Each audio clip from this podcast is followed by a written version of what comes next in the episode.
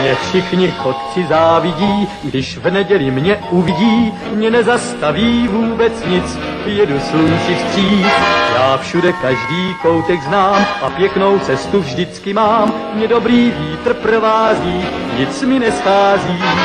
Hello, sziasztok, üdvözlök mindenkit, én András vagyok, ez pedig a Túnáp című podcast sorozat legújabb adása, műsorvezető kollégáim pedig ezúttal Ákos. Sziasztok! És Gáspár. Üdvözlök mindenkit! Úristen, micsoda forradalom! Csoda elleni fordulat. Ezt vegyük újra, mert én érzem rosszul magam. Nem, nem, ez benne maradt sajnos.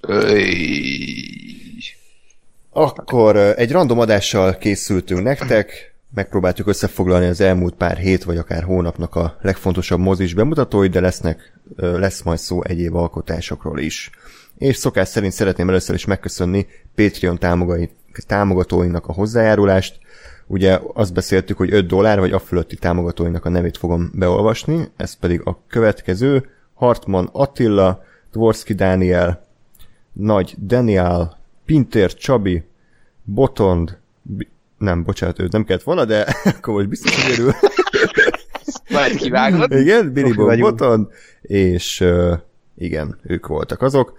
Úgyhogy akkor a patreon.com per radiotonop oldalon tudtok minket támogatni, ahol különböző tírek közül választhatok, hogyha természetesen tetszett az adás, ez nem kötelező, a Túlnámpa továbbra is egy ingyenes podcast marad a későbbiekben is, és egyéb csatornáinkat is szeretném elmondani, ahol tudtok minket követni, facebook.com per radiotunaup, twitteren pedig azért radiotunaup néven tudtok minket megtalálni, ahogy Ákost is, ami az ő címe pedig a következő. Et Lennox Sasaki. Így van, és fenn vagyunk iTunes-on, Spotify-on és Soundcloud-on is, amelynek a linkjeit szintén megtaláljátok a leírásban. Na hát rég volt már ilyen klasszikus random adás, ezért én azt tippelem, bár ennek által mindig az ellenkezője szokott megvalósulni, hogy ez most egy rövid adás lesz. Most, hogy ezt kimondtam, mm. akkor valószínűleg a három óra műsoridő minimum garantált. És akkor kezdjük egy olyan filmmel, ami hát nagyon régen lett bemutatva, még január elején, és ilyen szempontból kicsit meg is szivatott minket, mert nekem ez tipikus ilyen évvégi filmnek tűnt, ez a Knives Out törbejtve, ami hogyha, mit tudom én, pár nappal korábban kerül bemutatásra, akkor biztos vagyok benne, hogy párunknak az évvégi toplistáján is helyet kaphatott volna. Ugye Ákos? Gondolom így van. Uh-huh. De így is lesz Már, már akinek van ilyenje. így van. Úgyhogy akkor Ákos át is adom a szót, ugye ez Ryan Johnsonnak az új filmje, és hát nem mondanám, hogy ez a, ez a Last Jedi utáni logikus film, inkább a Looper után, ugyanis ő mindig új és új műfajban próbálja ki magát, ő írja a saját forgatókönyveit, és egy általában ilyen középköltségvetéssel dolgozik, jó színészekkel, és ezúttal pedig ugye a, a bűnügyi krimi zsánerét próbálta a maga módján adaptálni, kiforgatni. Daniel Craig főszereplésével. Hogy tetszett neked a Knives Out? Én nagy várakozásokkal ültem be a filmre, mert nyilván Brian Johnson film, és kb. nekem ez volt a, a nagy faktor. Bocsánat, egyébként nagyon nátás hangom van, majd próbáljátok elviselni, mármint a hallgatók próbálják elviselni, bocsánat. Most szóval... nagyon sok éve hallgatnak ezek a hallgatók engem, tehát a kanyarban nem vagy. okay. Szeretem, Igor, magadat köpködöd. Jó, hát kell az egészséges önkritika, utána Igen. Tudok nyugodt lélekkel beleszállni bárkibe. szóval uh, Rangenzo volt itt a fő faktor, mert én nem tudom, ti hogy vagytok vele, de én ilyen Agatha Christie bűnügyi regényekkel és filmekkel úgy vagyok, hogy így bírom őket, de nem vagyok nagy rajongójuk. Ja igazából nincs nagy múltom vele, ezért nem vagyok nagy rajongója, de ha nézem, akkor azt mondom, hm, ez kurva jó. De közben meg, tehát így nem, szeretem, szeretem hangulatukat, de nem vagyok rajongójuk. És ezért ez is úgy ültem hozzá, hogy Ryan Johnson film egy hiánypótló műfaj, végre a mozikban, és és ez az a film, ami pont azt adja, amit vár az ember tőle, és még többet ismer, érzelmileg is nagyon megmozgatott engem, és olyan dolgokat húz be, amit nem bárna az emberettől a filmtől. Például itt gondolok arra, hogy nem, a, nem az a főszereplő, akiről azt hittem, hogy a főszereplő lesz, lásd Daniel Craig, hanem itt van az Ana de Arma, Armas, vagy nem tudom, hogy kell mondani. Ő, ő a filmnek a főszereplője, szerintem, és ő kb. az év, és az, e- ez az év, ennek az évnek a nagy felfedezetje lesz, mert ugye hamarosan ismét Daniel craig játszik egy független kicsike filmben, és ő, ő, ő vállán viszi ezt az egész filmet, de ami a legjobb ebben a filmben, hogy amit ti is el fogtok mondani, hogyha nem is kiforgatja ezt a műfajt, de, de egy ilyen friss lehellettel átitatja az egészet, és maivá teszi, miközben nagyon réginek érződik, de ezt a lehetőleg le, lehetőleg jobb értelemben mondom, mert uh, ahogy tényleg fel van snittelve az, az egész film, ahogy, ahogy kezelve vannak ezek a karakterek, a karakterek közötti dinamikák, a kis, a kis ö, apró konfliktusok mindenki között, és ahogy ö, aztán bejön ez a Benoit Blanc nyomozó a képbe, és ö, elkezd nyomozgatni, ez, ez nagyon-nagyon érdekesen, és nagyon úgy van megírva és megrendezve, hogy én ott a moziszékben úgy vagyok, hogy hú, hú, mi, mi lesz a következő, ami ki fog derülni, hogy hova fog ez az egész vezetni, és ez, amikor ezt el tudja érni egy film, főleg egy ilyen bűnügyi krimi, azt szerintem a legjobb, és a le, lehető legpozitívabb, amit, amit uh, elérhet a nézőnél. Úgyhogy én végig így voltam vele, uh, szerintem fantasztikusan jó film, az én évvégi top listámban biztos ott lesz, és tehát tök jó. Tehát ez az a film, ami, ami a, a, talán nem is tudom melyik filmről mondtam, mindegy, de ugye ez egy tényleg egy igazi közönségfilm, amit közönsége kell nézni, mert, mert olyan ö, csavarok vannak benne, meg olyan jelenetek, amire egy a közönség úgy tud reagálni, hogy azon, tehát az a, az a reakció az hozzáad. Mi van? Hát így, kávé, tehát hogy ez az a reakció, amit a mozi közönség hozzáadhat, hogy Na hát, erre nem gondoltam volna. Nem, de amikor én néztem a filmet, akkor így uh, van az a éttermi jelent, amikor Chris Stevens meg Anna de Armas ül egy étteremben, most nem akarok konkrétan konkrét dolgokról beszélni, de ott történik egy olyan, hogy így Chris Stevens rávezeti uh, arra, hogy miért kért, kért egy üres tálat a pincérnőtől, és amikor az kiderül, akkor így a moziba, hogy az egész közönség... Bekapcsolták a légkondit, vagy mi volt? vízé volt Igen. a film. Ja, basz meg, tehát ilyen tök, tök, tök, tök jó ezt hmm. egy közönséggel nézni, és én imádtam. Hát meg a végén is, amikor az a, tip, Mhm. uh-huh. az a nem tudom, spoileresek vagyunk, amikor ugye lehánya a, a Chris Mhm. uh-huh. evans az is egy ilyen, az én közönségemben, egy azt a mindenit, úristen! Emberek Mhm. uh-huh. fogták a fejet, nem mocorogtak a székbe, tehát tényleg jó. ilyen szempontból igazad van, hogy ez egy ilyen közönségfilmként működik. Uh-huh. Abszolút. De szerintem meg fogja szeretetni azokkal is ezt a műfajt, akik esetleg még nem tettek vele úgy uh, igazán próbát ezekkel a, ezekkel a filmekkel, és ezek után lehet, hogy bele, belemélyednek ezekbe a művekbe, akár a könyvekbe is, uh-huh. és ez szerintem tök jó. Abszolút. Ugye az a ördögügyvédek kérdés vetődik fel, hogy ez a film valóban ennyire zseniálisan jó-e, vagy csak azért tűnik annak, mert egyébként nem készülnek ma már ilyen filmek.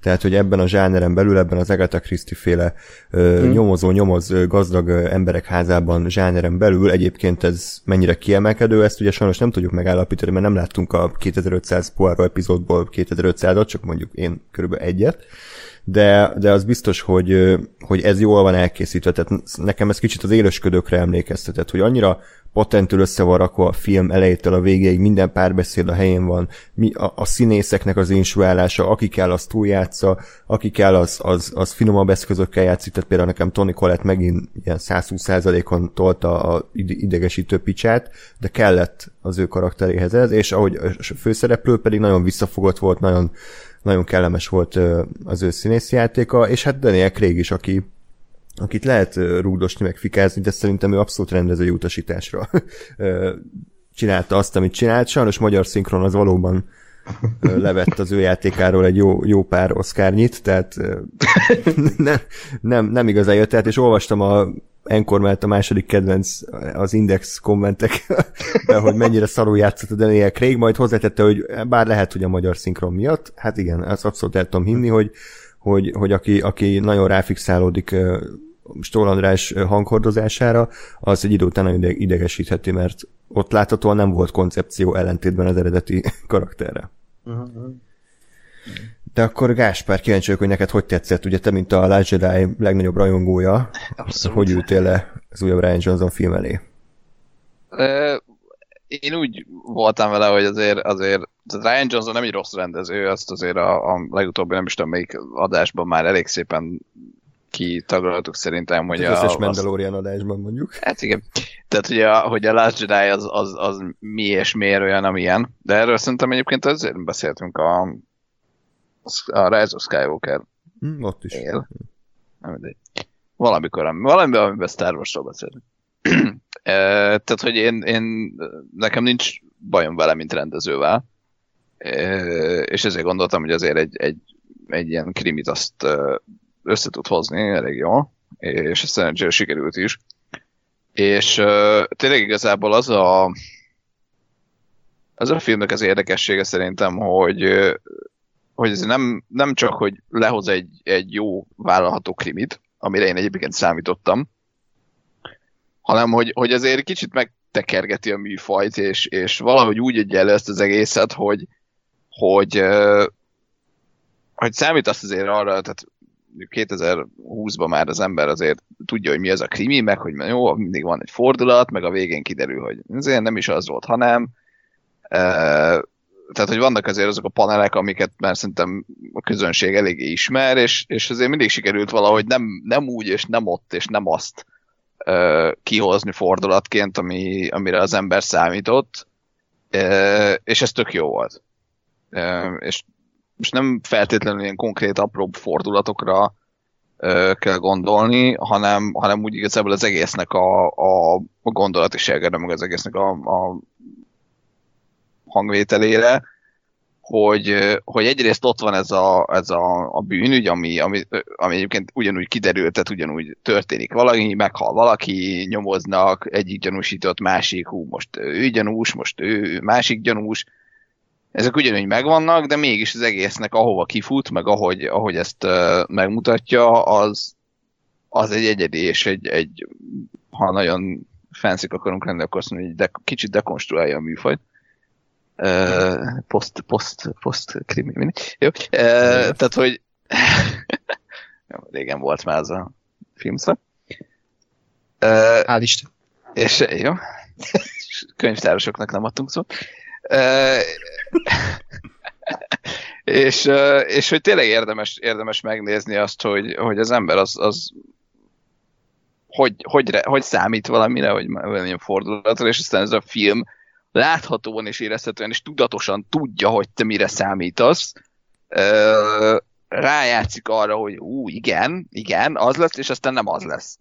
Uh, és, és ez, egy, ez egy nagyon jó felüdülés volt számomra, hogy, hogy értem, hogy ért a, a film alkotója, és, és játszik velem, mert tudja, hogy én mire számítok. Hm. És ez szerintem azért elég, elég ritka mostanában, hogy, hogy ennyire képbe legyen valaki azra, hogy a nézője mire számít, és a műfaj uh, milyen, milyen uh, kereteket szabott meg az elmúlt, nem tudom én, hány évtizedben. Igen. És emellett egyébként, amit meg nem mondtunk, hogy hogy eléggé, hogy is mondjam, aktuál politika szaga van az egész filmnek, és belehoz olyan témákat, mint például az, hogy a főszereplő egy bevándorló családnak a, a gyermeke, és ugye a nagy, nagy gazdagok arról beszélgetnek mellette, hogy, hogy ezek a migránsok, ezek, ezekkel mit kéne csinálni, meg hogy, nem, hogy aki jól dolgozik, az megérdemli, de, de, de, és, és nagyon erős jeleneteket hoztak ki ezekből a, ezekből a témákból, és ez nagyon tetszett, ahogy kifutott a film, mert itt is olyan igazságérzete volt az embernek a végén, amikor hát ha spoileresek vagyunk, akkor mondjuk ki, konkrét az utolsó jelenetben, ami szerintem zseniális, ahogy fennáll az erkélyen Anna de Armas karaktere a bögrével a kezében, amire azon írva, hogy az én otthonom, az én házam, és lent meg azok a, a, a, azok a gyomorforgató új gazdagok, akik, akik ilyen álszent idealista nézetekkel uh, forgatják ezt az egész ö, témát, vagy nem is tudom. Tehát, Főleg, hogy ezt nekem... a vagyont ugye nagyrészt örökölték, nem ők keresték. Ez meg. az, igen. És mégis igen, úgy és viselkednek, e... mintha az ő birodalmuk lenne. Igen, igen, és e- ez is nagyon jó egyébként, ahogy így elkezdenek civakodni egymással ezen az egészen, hogy meghalt a, a, a nagypapa, és akkor egyből a, a rokonok azon civakodnak, hogy, hogy akkor a, a, az örökség az hova kerül, és hogyan, és hogy ő mit csinál, ez mit csinál, és közben belevitt Ryan Johnson ilyen, megint csak ilyen aktuális dolgokat, hogy ugye a, a mai trollok, mint, mint a, a kis, kis srácnak a karaktere, aki, aki ilyen nagyon introvertált személyiség volt a filmben, de egy, egy, egy ilyen náci volt, egy ilyen uh, internetes náci, és nagyon érdekesen fogta fel ez a film a mai világot, hogy nem érződött mainak, de közben meg ott voltak az okostelefonok, meg az internet, de mégis mégis olyan, olyan régies hangulata volt, és, és Daniel Craig is ezt támasztotta alá, nem tudom miért, nekem ahogy így megjelent ezzel a déli akcentusával, ilyen, tehát mintha visszakerültünk volna egy bizonyos időkorszakba, és nagyon, nagyon tetszett. Azt olvastam, vagy hallgattam egy podcast beszélgetés Ryan Johnsonnal, és mondta, hogy így gondolkodott, hogy Daniel Craig nyomozójának, hogy, hogy kell valami ilyen egyedi bármi a, az arcára, mint ugye Poirónak a bajusz, vagy stb. És akkor gondolkodott, hogy mindig ilyen más szemveget hord, vagy, vagy fél szemére nem lát, és akkor ilyen eye van. és aztán kitalálták, hogy legyen déli akcentusa, ami szerintem a legjobb megoldás, mert Daniel Craignek ez szerintem simán élete alakítása. És ha nem lett volna ilyen erős az Oscar mezőny, akkor azt mondanám, hogy Oszkára is simán jelölhették volna ezért, mert, mert tehát e, e, ez egy kurva jó alakítás. Hát azért nem egy Dreamhouse, de nem egy... De egy jó. Igen. Nem, Sokat igen. beszéltünk a filmről. Nem, nem egy kvantum csendje, de azért... Aranyiránytű. igen. Akkor egy kis kritikát megfogalmaznék, ami nem is teljesen semmi negatív nincs benne, csak kis apróság, hogy nekem valahogy pont az ő karaktere valahogy nem állt össze, vagy inkább úgy érzem, hogy na, az volt kicsit egy ilyen saláta. Tehát, hogy számomra nem, él, nem kelt önálló életre Benoit Blanc karaktere, hanem folyamatosan egy imitációnak tűnt, hogy, hogy fogták a, mit tudom én, a Kalambónak bizonyos manírjait, meg fogták a Poirónak a bizonyos manírjait, meg beletettek egy kis tényleg ilyen déli ö, akcentus, de számomra nem született meg egy olyan karakter, akit el tudok képzelni, hogy ő, neki van egy önálló élete, egy önálló, mit tudom én, egzisztenciája, szociális élete, hanem ő egy ilyen kicsit ilyen rajzszínfigura, vagy egy ilyen nagyon uh-huh. eltúzott karikaturisztikus figura volt, Igen. és ezért nem is nagyon szeretnék én ebből folytatást, őszintén szólva, uh-huh. mert, mert annyira nem erős a karakter számomra, míg egy Kalambóval vagy Poiróval nem véletlen forgattok annyi részt, mert nagyon meghatározó és nagyon egyedi beszélstílusok volt, maníraik voltak, amik, amik, amik önállóan működtek, viszont ez a Benoit Blanc szerint, ahogy mondtam, inkább egy kicsit ilyen imitációnak tűnt, hogy összegyúrtak bizonyos elemeket, és akkor belerakták ebbe a filmbe, és ebbe a filmbe itt tök jól működött, de ezt nem biztos, hogy érdemes lenne tovább vinni. Én azon gondolkodom egyébként, hogy ez mennyire lehetett tudatos, hogy ő, hogy ő igazából nem egy, nem egy karakter. Most azon gondolkozom, az, hogy nagyon régen láttuk a filmet. Nekem ez Na, abszolút úgy jött le, hogy tudatos hmm, volt végig. Nem, én nem, én interjúk alapján erre nem volt utalás, úgyhogy ezt csak gondolhatjuk. Ez hm. így nem, nem én, én, Igen? Én, ab, én abban gondolkodom, hogy arra próbálok visszaemlékezni, hogy ő egyébként, tehát a story, ha, ha egészében nézed a sztorit, akkor ő, ő úgy mit, mit, mit, tehát, hogy ő... Pénzt. Tehát ő az elmondta, hogy ő azért vállalt el az ügyet, megkapott egy rakás pénzt, ennyi. Nem, azt, azt, azt értem, csak igen, de hogy, de hogy igazából ö, jó lett volna nem két hónappal ezelőtt látni a film. Inkább három az már Hát, pláne. Tehát, hogy azért, azért, ha ő nem jelenik meg, azért akkor, akkor, akkor se történik semmi. Tehát ott végül, várja, spoileresek vagyunk. Ott ugye végül a, a Chris Evans bérelte fel, vagy a Fater? A, Chris a nagy Fater. Chris. Próbálunk visszaemlékezni a filmre. Csendesen, csendben, csendben. Nem, nem tudom, mire gondolsz, hogy, Igen, hogy tehát, hogy mi- nem, én arra, van köze a- a sztori megoldásához, Daniel Craig? Igen, tehát én, én, én, a, arra próbálok visszaemlékezni, hogy ha ő, mint karakter nincsen, és ő nem kerül bele a képbe, akkor milyenek az egész sztorinak a, a végkimenetele. Mert, mert a Fater, a nagy, tehát aki meghalt, ő, ő ugye a végrendeletében a, a, a kis csajra hagyta a vagyonát, aminek igazából úgy jogi alapja volt, tehát hogy elkezdhetett ott volna ott hőbörögni a család. Hogy, de, hogy, de nem de- úgy volt, de- hogy ha lecsukják a csajt, akkor ugye nem örökölhet a vagyont, és ugye pont ez volt a lényeg, hogy a Chris Evans rápróbálta kenni a, a gyilkosságot, viszont a Daniel Craig jött erre rá, és ugye a végén így fordította meg a dolgot. Ah, jó. Ja. Közt a elméletet elbuktuk. Hát hónappal később.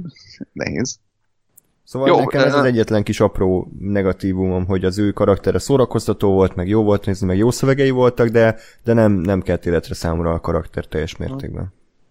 Mm, érdekes, mert nekem ez meg pozitívum, hogy ő, hogy ő nem a történet főszereplője volt, hanem ő egy, egy ilyen külső erőforrás, aki tényleg nem nevezhető karakternek, hanem inkább egy ilyen katalizátornak a történetet tekintve. És pont ezért volt emlékezetes, mert ahogy te fogalmazta, egy ilyen kicsit ilyen rajzfilm figura karakter volt, és valahogy így átjárta ez a nem is tudom, mint a bekerült volna egy másik világból ebbe a világba, és ez nekem nagyon tetszett, hogy, hogy itt van egy ilyen iszonyat ilyen weirdo karakter, aki, aki így nem tudod hova tenni, de, de érzed rajta, hogy ő, ő valamit tud. És ez, ez nekem nagyon tetszett.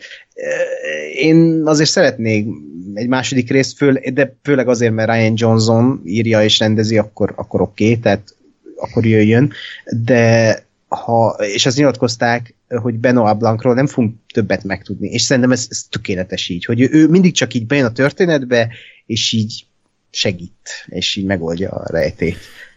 Igen, csak, Hát csak csak számomra meg- ezt a, ezt a nagy műfaj rekonstrukciót, vagy dekonstrukciót egyszer lehetett elsütni. Nyilván most így látatlanba előre Hát nem, majd. grafikázni, csak hogy például volt az Expendables, ami most A legjobb példa? igen, tehát nem, nem egy hű, de jó film, de, de akkor is ott sikeresen élesztette fel a 80-as évek ma már botoxban fürdőző akciófiguráit, és a második, harmadik része meg már senki nem volt kíváncsi. Mert akkor már mindenki megkapta, amit akart, és, és már rég túlléptek ezen az emberek. Kíváncsi vagyok, hogy itt, itt mi lesz. De lehet, hogy tök sikeres franchise, egy új poáró van születőben. Én igazából csak azt sajnálom, hogy Ryan Johnson eddig nem készített folytatást, saját filmjéhez mindig újba kezdett bele, és, és én inkább kíváncsi lennék egy teljesen új Ryan Johnson történetre, vagy műfai ö, próbálkozásra, mint még egy Nice Out-ra. Én azt gondolom, hogy ha, hogyha azt az egész kvázi franchise folytatás visszatér a karakter, és hú, megint bűnügybe keveredik, hogyha ezt, ezt ki tudja figurázni valamennyire, vagy, vagy, vagy ennek tud egy görbetükröt állítani, akkor szerintem, szerintem lehet ebből jót csinálni.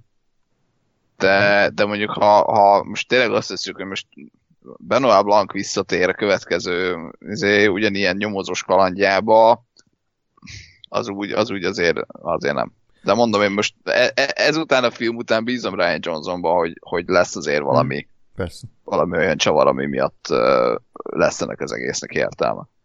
Ez- biztos, meg én inkább a témája miatt várom, mert ez is, ahogy mondtam, aktuálpolitikai vonalon mozgott, és a, amellett, hogy nyilván most itt dekonstruálta az egész műfajt, azért eléggé, hogy mondjam, tehát amikor én másodszor néztem, akkor így érzelmileg is nagyon megütött az, hogy arról szól végül is az egész, hogy vannak ezek a, az ártatlan, kedves emberek, és néha ők győznek a mocskos gazdagok felett, és, és ez olyan szépen volt táplálva, főleg amikor a végén kimondja Daniel Craig, hogy, hogy, hogy az önbűne csak annyi, hogy egy nagyon jó nővér, és, és ez annyira szép jelenet szerintem, és fura, mert egy kicsit ilyen párhuzamba állítható nekem, és tudom, most megint megyek a picsába, hogy felhozom, de hogy a, a Last Jedi is kb. erről szól, hogy kurvára mindegy, hogy ki vagy, meg honnan jössz, te lehetsz bárki, és ez a film is arról szól, hogy lehet, hogy most illegális jöttek be a szület, de kurvára mindegy. Az a lényeg, hogy te ki vagy, és hogy mit érsz ebben a világban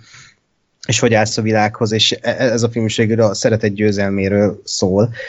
Úgyhogy tehát, ha ilyen témákat vesz elő a következő filmekben is, vagy filmben is, akkor én azt mondom, hogy jöhet. Igen, hogyha már ennyit emlegettük ezt a nagy műfai dekonstrukciót, azért ezt kicsit így visszafognám, tehát azért nem egy ilyen 21 Jump Street-szerű hatalmas nagy baromkodásról van szó, vagy akár Watchmen-szerű, ugye, ami tényleg újra értelmezte a képregények műfaját, tehát ennyire azért korán sem elszállt a film szerintem, hanem ez egy, ez egy uh-huh. átlag jól megírt krimi, amiben van egy-két olyan apró elem, ami szerintem egy átlagnézőnek feltétlenül fel sem tűnik, és ami egy picit azt mondanám, hogy csavar ezen a műfajon, de azért nem mondanám ilyen hű, de nagy százszerzalékos uh, izének, újraértelmezésnek, mm. ugye amit talán még nem mondtunk, hogy nagyon egyszerűen úgy lehet ezt megfogalmazni, hogy fogta az Agatha Christie féle Poirónak a történetmesélését, hogy van egy bűnügy, annak vannak mondjuk van tíz gyanúsítottja, gyanúsítottja, mindenki gyanús, majd a végén kiderül a nagy konspiráció, hogy éppen a szobalánynak, a kutyájának, amit tudom én, volt szukája a, a gyilkos, és akkor egy ilyen 20 perces monológban elmondja a Kalambó. És a másik ö, irány pedig a Kalambó, Poirot mondtam, vagy Kalambot? Kalambot Mindegy, bocsánat, ez a Poirot. Mondtam Poirot. Jó, oké, okay, akkor írjátok meg, hogy mit mondtam. Leszarom. oké.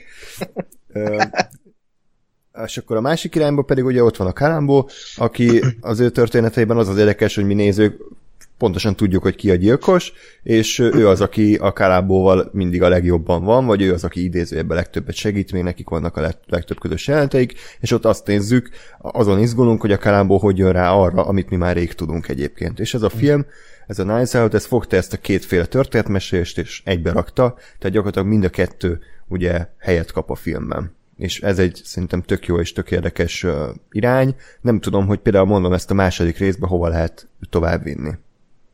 Uh. Ezen kívül mi, mi, mi volt az szerintetek, ami még ilyen műfai újraértelmezésnek felfogható? Én nekem az egész inkább azzal, hogy, hogy amit mondtam, hogy, hogy azt érzem, hogy ez a film, ez nem, tehát hogy, hogy az, amit elmondtál recept, az összes Poirot recept, vagy Kalambó, vagy akár, a Kalambó pont nem, de hogy az összes Poirot recept, az, az ugye ez, amit elmondtál, és, és ezen belül van egy történet, és az oké. Okay. És ez a film, meg, meg, meg azt éreztem, hogy ő, a, tehát a film maga érti, hogy, hogy tudja, hogy mi ez a recept, és tudja, hogy én tudom, hogy mi ez a recept, és, és és tudatosan helyenként más csinál, mint ami, ami egyszerre illik vele ebbe a receptbe, és, és, és csinál valami újat, vagy csinál valami mást, vagy máshogy csinálja. És én ezért gondolom, hogy tehát ez a tudatosság, amit én éreztem abban, hogy, hogy uh, hogyan működik a film, ami, ami miatt szerintem ez vagy miatt én ezt mondjuk egy műfai dekonstrukciónak, vagy rekonstrukciónak mondanám. Mert, mert, és mondjuk ez a másik, ami, ami ugye, vagy ami miatt nagyon finom ez a dolog, hogy, hogy, hogy ezeket a, a dolgokat szerintem csak akkor veszi észre a néző, hogyha, hogyha látott Haló? Ez... Jó, bocsánat. Haló? Nagyobb volt a hatásszünet a szó, a szó közepén, mint arra számítottam, úgyhogy ezt kérlek ezt a mondatot kezd újra. Mi? Melyiket? Hát, hogy a néző, tehát ez csak akkor az veszi észre, aki látott, és itt volt egy nagy szünet. Jó. Ö, tehát aki, aki látott már ö, ilyen X mennyiségű ilyen krimit. Ö, mert hogy elég, kicsit próbál megfogalmazni értelmes, hogy Nem lehet, gondolok. hogy ez csak annak tűnik fel, aki filmet tanult, vagy filmrajongó, vagy filmesztétának hiszi magát. Tehát nem hiszem, hogy egy átlagnéző nek ez feltűnik, hanem ő egy jól elmesélt, izgalmas történetet lát körülbelül. Hát jó, de attól még, attól még ezek a dolgok ott vannak. Tehát én ezért mondom, hogy, hogy abba igazad van, hogy igen, ez nem úgy, nem úgy forgatja ki az egészet, hogy, hogy teljesen az arcodba rakja, hogy fú, ez most tök más, hanem, hanem egy ennél, ennél sokkal uh, finomabban, de, de ugyanakkor meg ott van ez, hogy, hogy ez, ez, ez egy tudatos dolog, hogy, hogy, Persze, hogy mi, mi ez a, az, és, és, és kell hozzá, hogy, hogy valaki megértse, ezeket a, a, az utalásokat, vagy ezeket a, a dolgokat. Kell hozzá az, hogy, hogy a néző is tudja, hogy mik ezek a pontok, vagy mik ezek a, a, az elemek, amiket éppen egy kicsit vagy nagyon kiforgat a rendező. E, igen, és még annyit akarok hozzátenni, hogy Ryan mindig is tényleg ezt csinálta, és a Loopernél is ugyanez volt, hogy nagyon nehezen lehet elmondani, hogy miért is forgatja ki a skifit, vagy az időutazó skifiket abban a filmben, vagy a, a Brothers Bloom, ami meg ugye a, ezeket a szélhámos filmeket, vagy filmes műfaj, vagy sablonokat forgatja ki, vagy a Brick, ami meg ugye a Noárt, a Star Wars, ami a saját szabályait forgatja ki néha, bár ott szerintem most nagyobb a füstje, mint a lángja, de mindig próbál egy valami friss szellőt bevinni ezekbe a filmekbe, ami, ami szerintem nagyon-nagyon jó feltölt, és Ranchazonnak van egy egyedi stílus, egy rendezési stílusa, ami megint csak olyan, hogy nehezen, most így nehezen lehet elmondani, de lehetne elemezni, hogy ő hogy kezeli a kamerát, nem használ szedikemeket például, rengeteg a statív a filmjeiben, és itt is van egy, az, az, az, talán a kedvenc a filmben, amikor így ugye meg tudja felolvassák a végrendeletet, felolvassa a Joda a végrendeletet, és akkor utána... Joda? Mi? Ez a Frank Oz volt. ja. De, uh, aztán kirohan Márta az udvarra, statívon van a kamera, és ahogy megy a kocsi a felé, egyszer csak így kézikamerává vált át az egész, és ez így vágatlanul. És ott úgy érzi az ember, hogy ott valami történt, és ott történetileg annak funkciója van annak, hogy ott kéz, e, egyszer abban a filmben kézikamerát, kézikamerát használnak statívról, e, és tehát ilyen nagyon finom apróságokkal van tele, amik, amik uh, tényleg nagyszerűvé teszik Ryan Johnson rendezését, és én jelöltem, most könnyű ezt mondani, de hogy én jelöltem volna uh, a legjobb rendező oszkára is.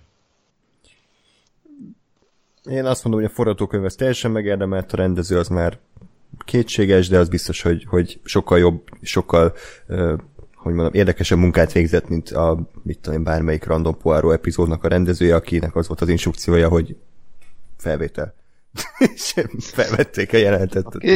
Elkésztük a poárot, amivel 5 percet láttál? Nem, nem, én, én nagyon szerettem, meg én olvastam egyébként Agatha Christie könyveket régen, nem túl sokat, de egy párat olvastam, és egyébként azért azok is nem, nem ez a nagyon poros, nagyon unalmas, hanem nagyon szépen megírt, szarácsavart, izgalmas uh-huh. történetek. Tehát, hogy, hogy én azt mondanám, hogy egyébként ajánlom mindenkinek, hogy egy-két kis könyvet olvasson el, mert egyáltalán nem öregedett meg, hanem tök szórakoztató, érdekes mm. olvasmányok. Okay. Úgyhogy Ryan Johnson méltó módon tisztelgett előttük, azt kell mondjam. Úgyhogy ajánljuk mindenkinek a tör... Mi, mi, mi ez a cím, hogy törbeejtve egyébként? Ezt értjük? ez, nem. mi, miért ez a címe? Tehát ez, ez valami szójáték akar lenni? Mert én nem értem. Pont te. Én tényleg, és sajnos Akkor most... baj van. Most a farok túlsó végére kerültem, én nem értem, hogy ez a törbeejtve, ez mit akar. Kiégtél. Abszolút. Az a baj. De, a, a, a, a, a, a, Oké, okay, köszi a magyarázatot. Gondolkozom, hogy a, a, ugye a, mert én se értem, csak próbálom most megfejteni. Mert ugye a, a, változott? törbe csal Igen. A, a létező Igen. kifejezés, az ejt, az nem tudom, hogy honnan jött. Tehát, hogy ez, ez vagy valami, valami más szólásból akar idejönni, és akkor, akkor így ugye okosan összebixelték a hát kettőt. Ez a rabulejtve, ugye, és mondom, csak...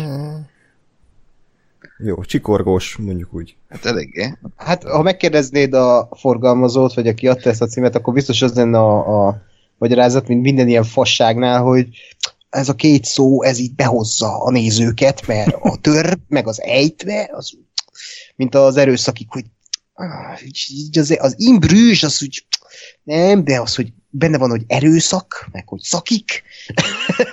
Tehát, hogy így, meg a totál szívás. Igen. De... ja, az a, az a Breaking Bad? Szerintem a legrosszabb az összes közül. Tehát annál szarabbat nem sikerült még alkotni, de minden évben megpróbálják. És tehát, hogy nem, nem lehetne akkor mondjuk úgy címet adni, hogy így a film, és akkor kicsit rákényszeríteni az embereket, hogy hogy uh, nem tudom, nézzenek utána, hogy mi a fasz fognak megnézni. Hát... Ja, Magyarországon nem, akkor jó, oké. Okay. amik az emberek úgy választanak filmet, hogy mi a legkorábbi szinkronos film, arra adjál jegyet, és és amíg ők teszik ki a nézőknek a, mit tudom, 75%-át, addig nyilván a forgalmazó is ezt, a, Ah.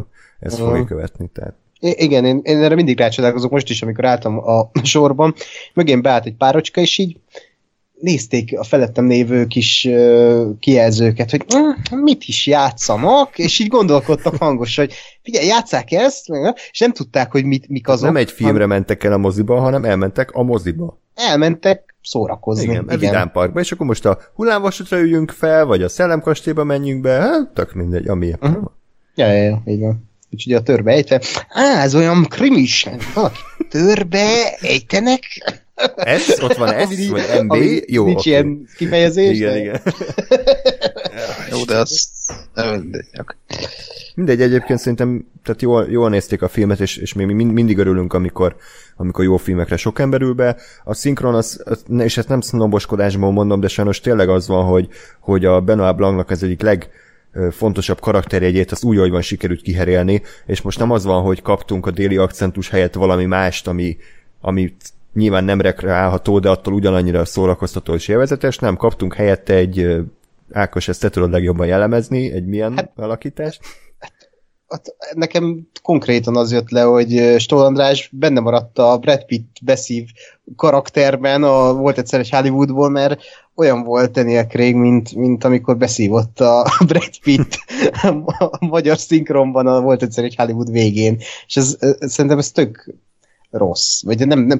Van az, amikor tök jól látod, de én megértem a szinkron stúdiót, rendezőt, színészt, mert ezt valahogy át kell adni, hogy ő nem úgy beszél, mint a többiek, csak van az a helyzet, amikor ez kínos. és ez egy kínos Igen. megoldás volt, de például a trópusi viharban valahogy át kellett adni, hogy ő, hogy ilyen ilyen feka, tehát, hogy így ilyen ja, hogy feka. ausztrál akcentusú feka. Igen, Ráadásul. igen, tehát, hogy tehát azt szerintem persze, az se jó, de hogy azt tök jól látották, hogy ilyen í- így tolja. Vagy a Bluffben ugye a Brad Pitt. Brad Pitt ott is, tehát ugyanez. De ott is kurva jó. Tehát, és itt, itt nem sikerült ezt átadni. Azt se lett volna, hogy fullba nyomják a, a kretént, de, de, de nem, akkor Igen. inkább tényleg az, hogy eredeti vagy, nem tudom. Engem a következetesség zavart még, tehát nem is az volt, hogy végig ugyanazon a hanggal beszélt, Igen. mindig ugyanaz a félig bebaszott, félig beszívott hang, hanem ide-oda ugrált különböző jelenetekben, mint hogyha nem sorrendben vették fel, hanem először felveszik a, a bebaszós hangú részeket, aztán rászólt a, a szinkronrendező, hogy fú, ez Andriskám, ez nem működik, inkább csinálják máshogy, és akkor felvették normálisan, és így Igen. teljesen, tehát nem is volt az, a sztoriban oka, hogy miért így úgy beszél, úgyhogy mindegy, egy szónak is száz a vége. Ha tudjátok, akkor angolul nézzétek meg a filmet, Fordítva. nem ajánljuk a magyar szinkront. Annyira, egyébként van annyira jó a film, hogy ez nem tudja teljesen lerontani, de ha van választás, akkor inkább, a, inkább az eredetit. Szeretem, hogy próbáljuk megfejteni, hogy a Knives az milyen szólásokból uh, áll össze, majd uh, uh, fordítva mondod a száztónak is egy a vége című szólás, de biztos tudatos volt. Hát dekonstruálta András ezt a Igen. Menjünk tovább. Na, akkor jöjjön a következő alkotás, The Lighthouse, ami hát nem kapott túl széleskörű ö, magyar premiért, Vajon miért? úgyhogy Ákos menősködhet, hogy hol látta, igen, hallgassuk. Hát- Színefesten, de ez most annyira moziba. Te moziba moziban láthattad. láttam, én az elithez tartozom. Kétszer. ugye? Nektek, nek, igen, kétszer is, de Ezt, te- úristen, te ezt kétszer megbírtad nézni ezt a filmet? egymás után egy napot követően ráadásul. Ez, ez nagyon sötét korszak lehetett szerintem. Igen, igen. Jó. Fájdalmakat értem át. És este még megnézted a szerb filmet utána esetleg? Vagy a Ja, ja, ja. Kanibál holokausztot? Jó, oké. Okay. Abszolút, a kanibál holokauszt. Hmm. Aki nem tudja, mi ez a Lighthouse, ez Robert Eggersnek a második filmje, Ö, és egy, hát egy igen erőteljes stílusú film, ami körülbelül így a 1920-as éveknek a ö, képi megvalósítását próbálja felidézni, a német expressionista filmeknek a képi világát, tehát egyébként nem is 4-3-as kép van, hanem valami egy az 1.16-hoz arány, tehát ilyen tényleg majdnem négyzet alakú a kép.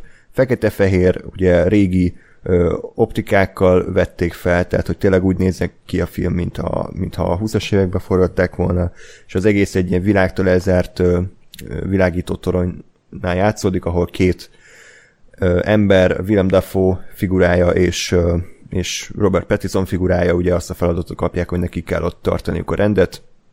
És akkor, ahogy természetesen az elvárható egy ilyen stílusú filmnél a Witch rendezőjétől, hát nem éppen azzal alakul a, a elkövetkező másodóra, hogy ők így vígan kártyáznak, meg karaokiznak, meg gitárhíroznak, hanem ennél azért... Azért ez egy merész, merész húzás lett volna. Igen, igen, igen. Az emberi mélységnek a bugyraiba kapunk betekintést. Igazából a sztoriról nem nagyon lehet mit mondani, mert az nincsen, hanem van ez az alap, ez az alap, és ezt próbálja a film úgy, hogy bontogatni, de, de sokkal kevésbé narratív ván alapul, mint mondjuk az a Witch.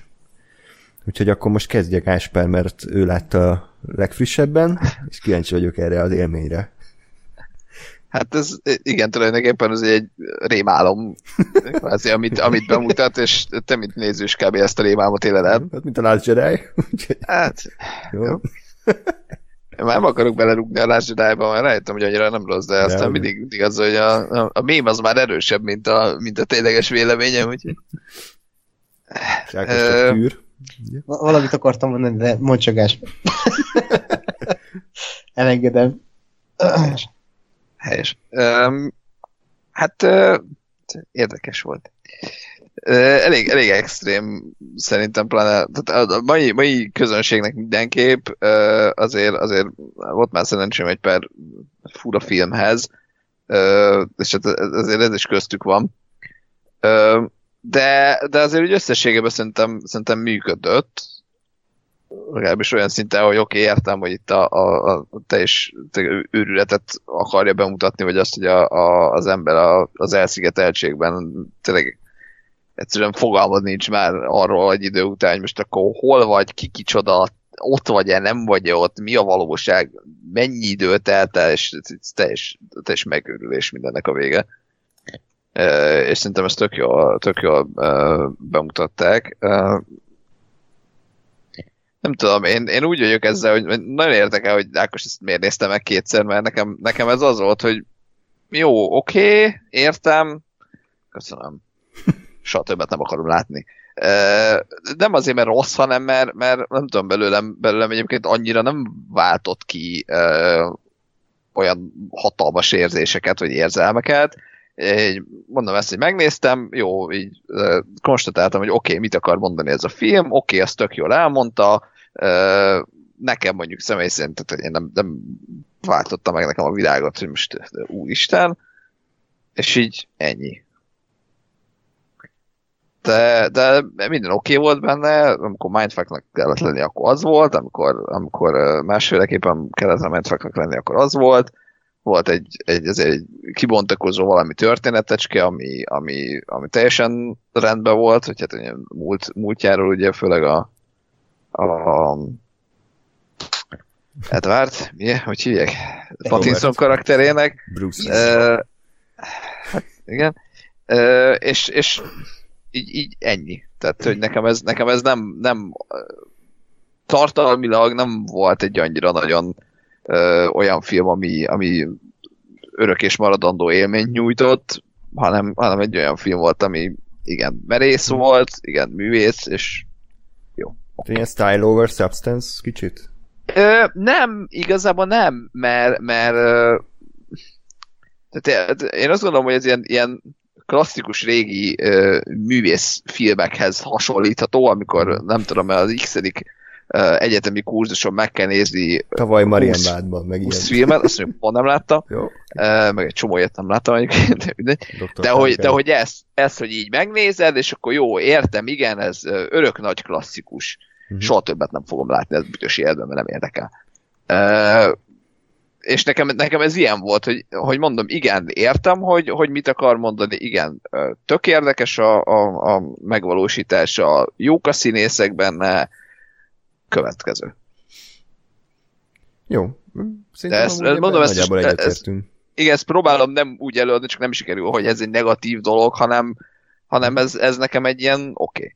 Igen, csak Jó. ugye azok szerintem a, arra kell számítani minden esetre, hogy ez nem a The Witch-nek a vonalát követni, mert a Witch Igen. azért szerintem ennél jóval érthetőbb volt, vagy jóval nem tudom. Hát az egy, az Hát egy az egy zsáner film film volt. populáris Igen. film volt. Igen. De az is egyébként azért a maga módján eléggé elborult volt, meg, meg abszolút nem, nem, nem egy ilyen James Van féle horror, hogy így ugrálnak a démonok egymás nyakába, meg Ja, hát 200 igen. perc, hanem, hanem egy nagyon naturálisan, de ugyanakkor szépen bemutatott ö, emberi leépülést láthatunk, de annak, de az a film az, az nem hagyatkozott szimbólumokra, meg metaforákra, hanem az elmesélt egy történetet, viszont a Lighthouse az, igen, az valóban sokkal kevésbé megfogható szerintem. Tehát kicsit engem a- a Motherre emlékeztetett, az Aronofsky-nak a filmjére, ami, ami szintén önmagában értelmezhetetlen.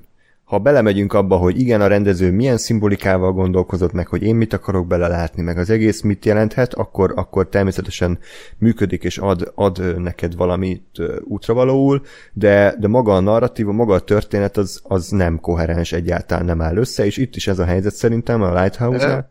Igen?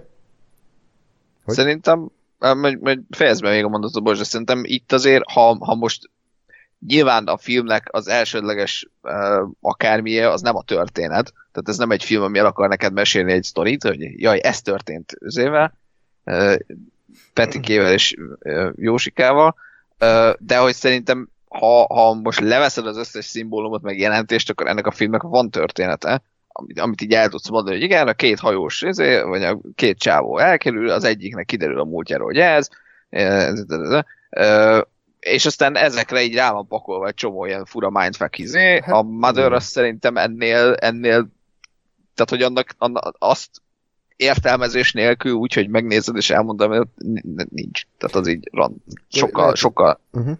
értelmezhetetlenebb szerintem.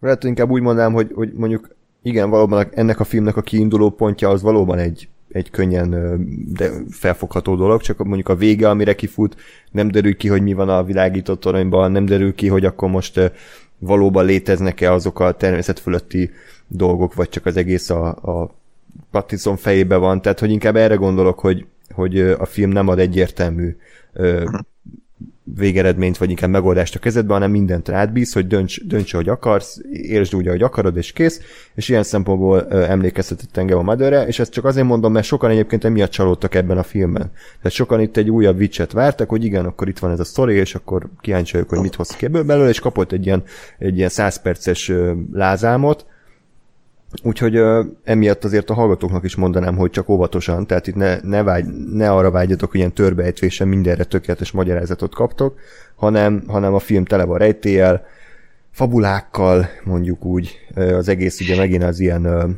ilyen mítoszokra és legendákra épült, ahogy egyébként a Witch is, Robert Eggers ezt nagyon szereti, úgyhogy ez egy erősen hangulatfilm, kell hozzá szerintem seg, de hogyha beszippant, akkor viszont nagyon működik. Ákos. Igen, meg a legfo- legfontosabb az, hogy ez nem egy horrorfilm, amit sokan vártak tőle, és ezért is szerintem mm, sokan fognak benne csalódni.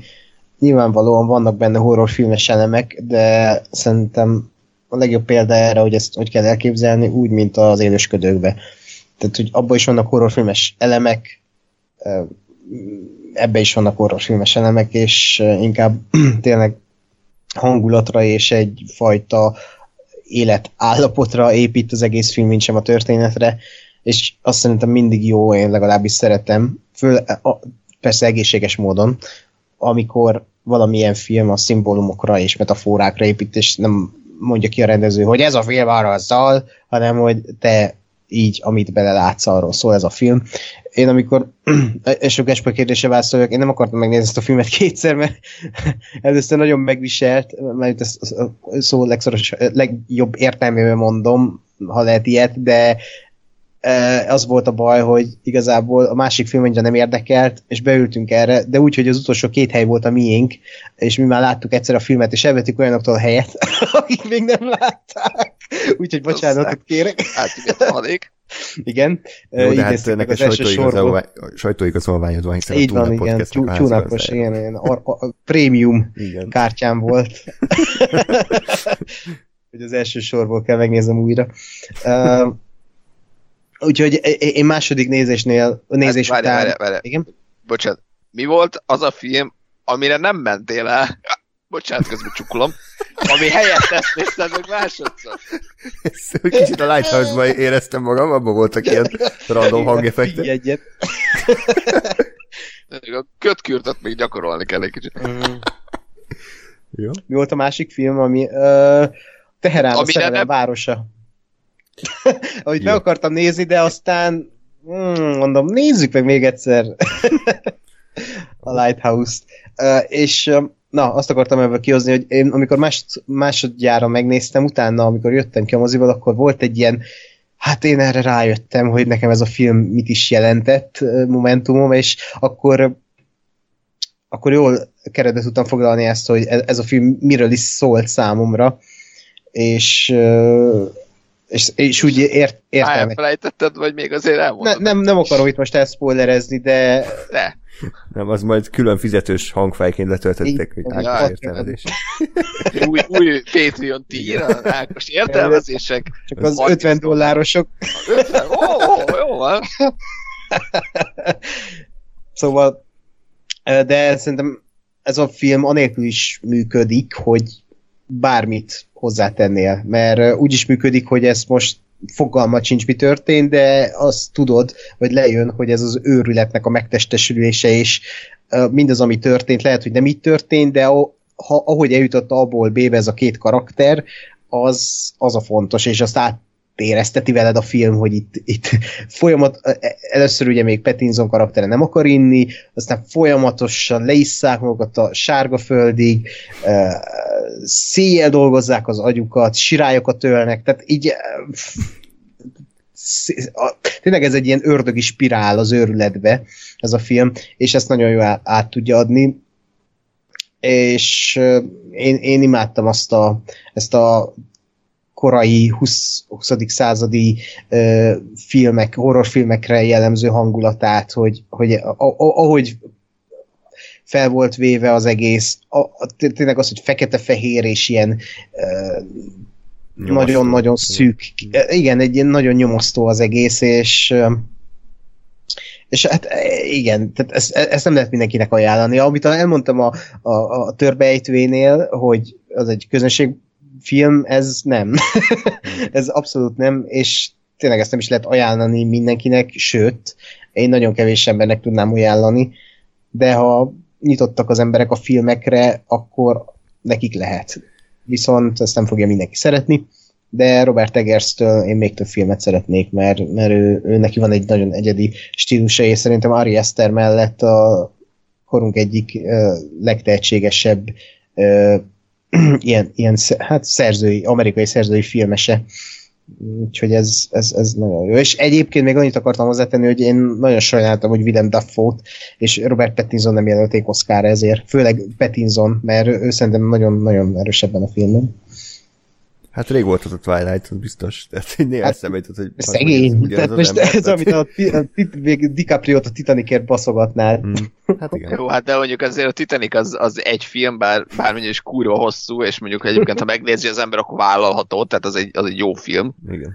Azért a Twilight az, az, egy, az egy nehezebb belemosható. Nem, nem mondom, hogy nem fog sikerülni neki, mert egyébként tényleg, tényleg tök jó a, a, a, a csávó, meg a, az remélhetőleg a Batman is um, Hm. majd úgy sikerül, hogy azért, azért még az újabb, újabb generáció már nem biztos, hogy, hogy feltétlenül Edwardként kell, hogy megismerje. Bármennyire is az én szívembe Edwardként lopta be magát.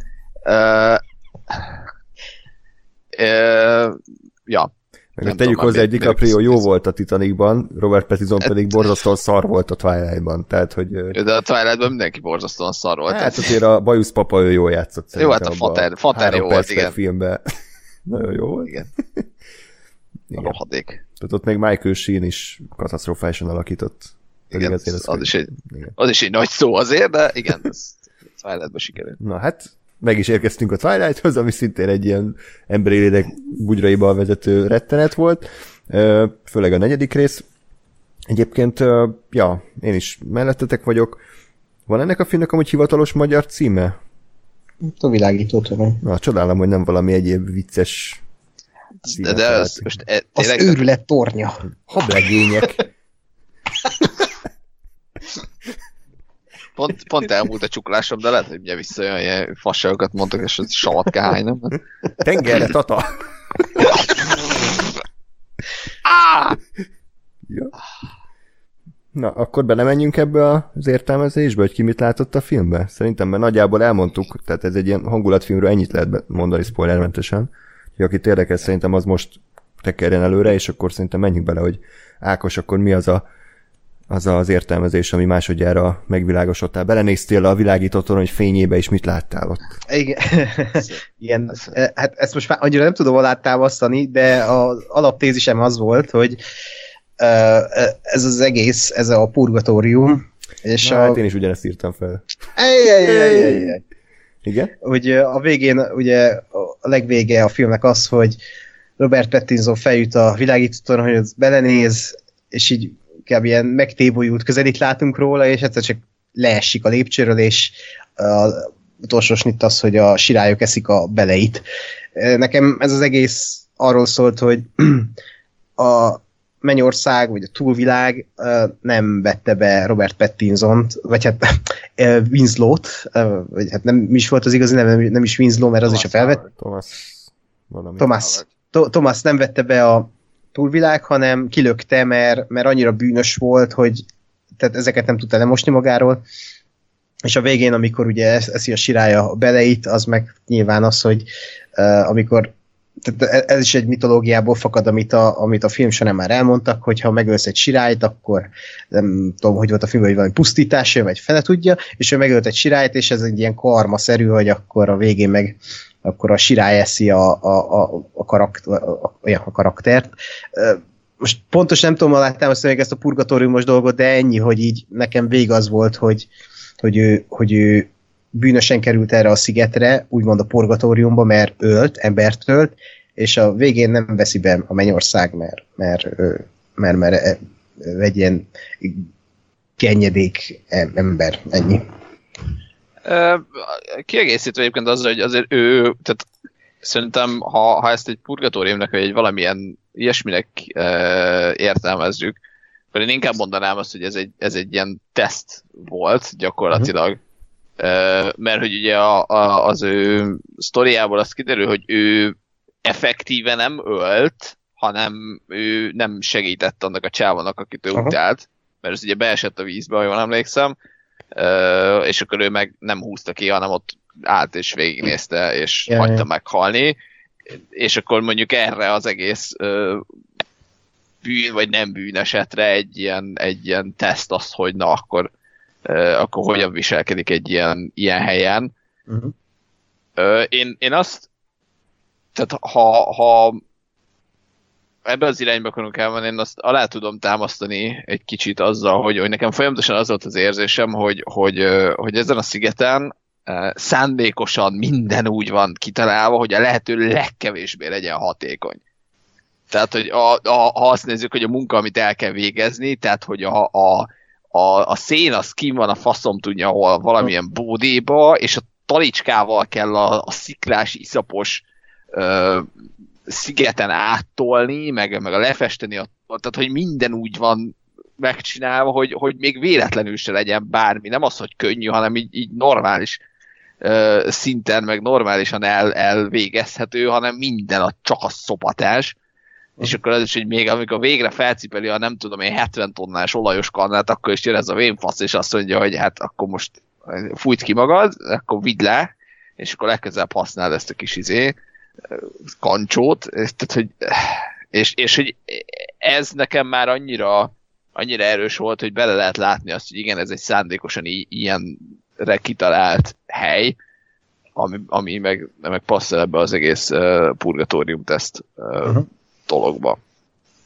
És meg, meg igen, maga a, a, a, az egész um, világító toronyfény metafora is, is működik, hogy, hogy van ott valami, amit, amit meg, megkaphatsz, belém, belém villant itt azért valami izé, édenkertes uh, tudásfájás dolog is, hogy az, az aként is lehet, hogy lehet, hogy hogy van ott valami, amit, ami, amihez neki nem lenne szabad hozzáférnie, vagy hát meg van tiltva neki, hogy ő oda felmenjen, és aztán ugye mégis megöli a, a másikat, és mégis felmegy, és aztán nem, nem egy ö, ö, jutalom lesz az ő sorsa, hanem, hanem egy büntetés, így akár mondhatjuk, hogy egy örökké tartó büntetés, az, hogy ugye folyamatosan eszik a, a, a beleit a sirályok.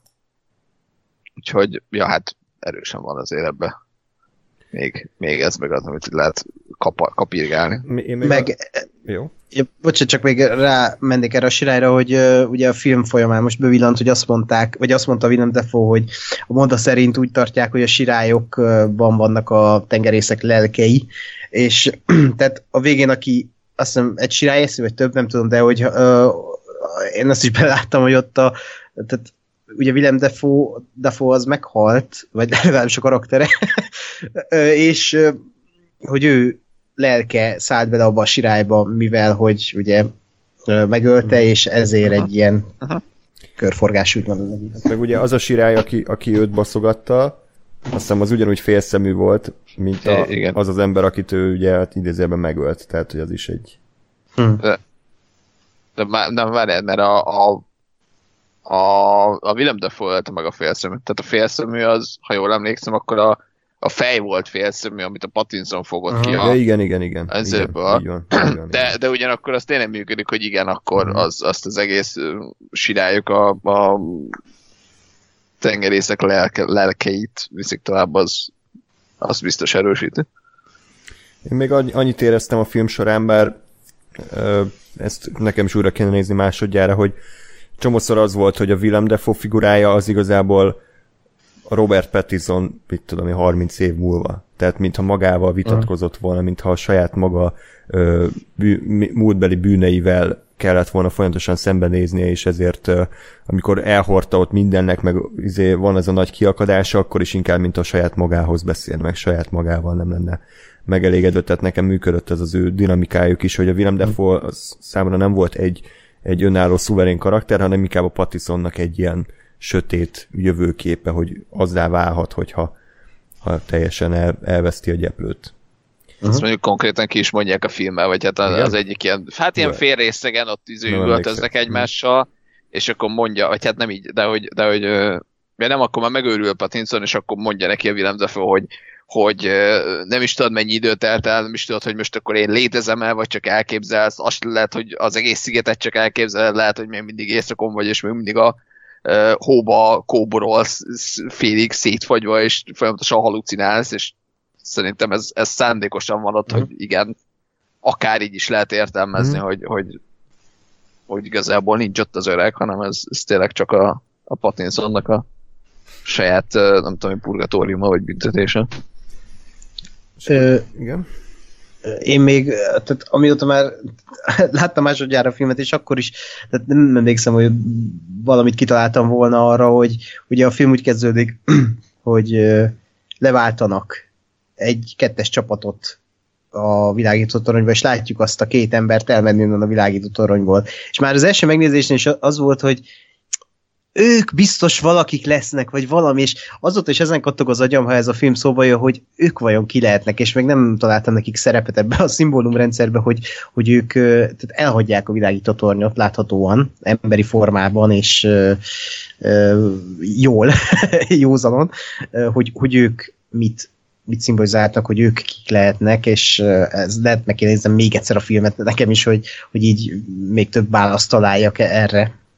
Hát én, én erre mondanám azt, hogy, hogy ha úgy fogjuk fel ezt az egészet, tehát hogy, hogy, hogy a purgatórium Hogy ők elmehetnek? Vagy Hát, hogy bemehetnek? ugye, ugye elvileg az, arról szól a purgatórium, de ebbe nem vagyok még százszerzekig biztos, hogy ugye, tehát aki életében bűnös, pokol, kész. Uh-huh. Aki, aki nem bűnös, az menj, és aki, há, az, azt egy kicsit sütegetik a purgatóriumba, és aztán mehet a mennybe. Igen.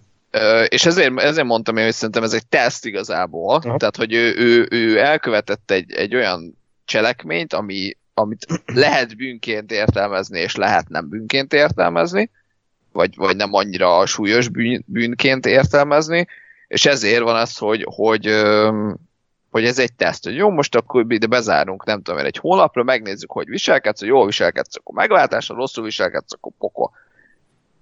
És ez a, ez a ez az egyik, a másik, hogy igen, akkor mondjuk, mondjuk igazából nem két ember van, hanem ez csak egy, és, és azt látod, hogy, hogy az elején már ugye az, hogy két ember szépen békébe kijön, ami ugye azt mutatja, hogy igen, erről a szigetről ki lehet szabadulni, ki lehet jutni.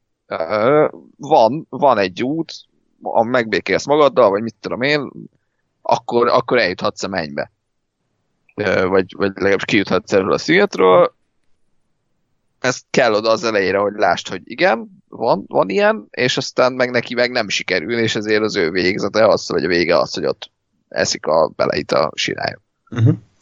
Hát akkor annyira okay. mégsem járunk távol szerintem így az értelmezéstől, hogyha mind a hárman ugyanarra gondoltunk uh-huh. nagyjából, tehát ilyen szempontból akkor nem menthetetlen a film. Engem az bánt egy kicsit, hogy megint az a helyzet lépett elő, mint a Mothernél, hogy a rendező nyilatkozott, hogy, ja, ő, hogy ő, ő minek szánta ezt, és megint egy olyan magyarázatot kaptunk, ami a legkevésbé se érdekes, hogy ez a, ez a ógörög mitológiát vette alapul, hogy a, a Prometheus és a Proteus. Ugye karaktere, Proteus volt a, az ugye első ilyen öregember a, a tengeren, aki az ősi tudást birtokoz, birtokolta, és akkor Prometheus pedig egy, egy titán volt, aki ugye ellopta a tüzet az istenektől, hogy ezzel ugye értelmet adjon az emberiségnek, vagy elhozza az emberiségnek az, a, a, az értelmet, vagy a tudást inkább, és akkor ezért cserébe, vagy hát büntetésű Zeus pedig egy sziklához kötötte,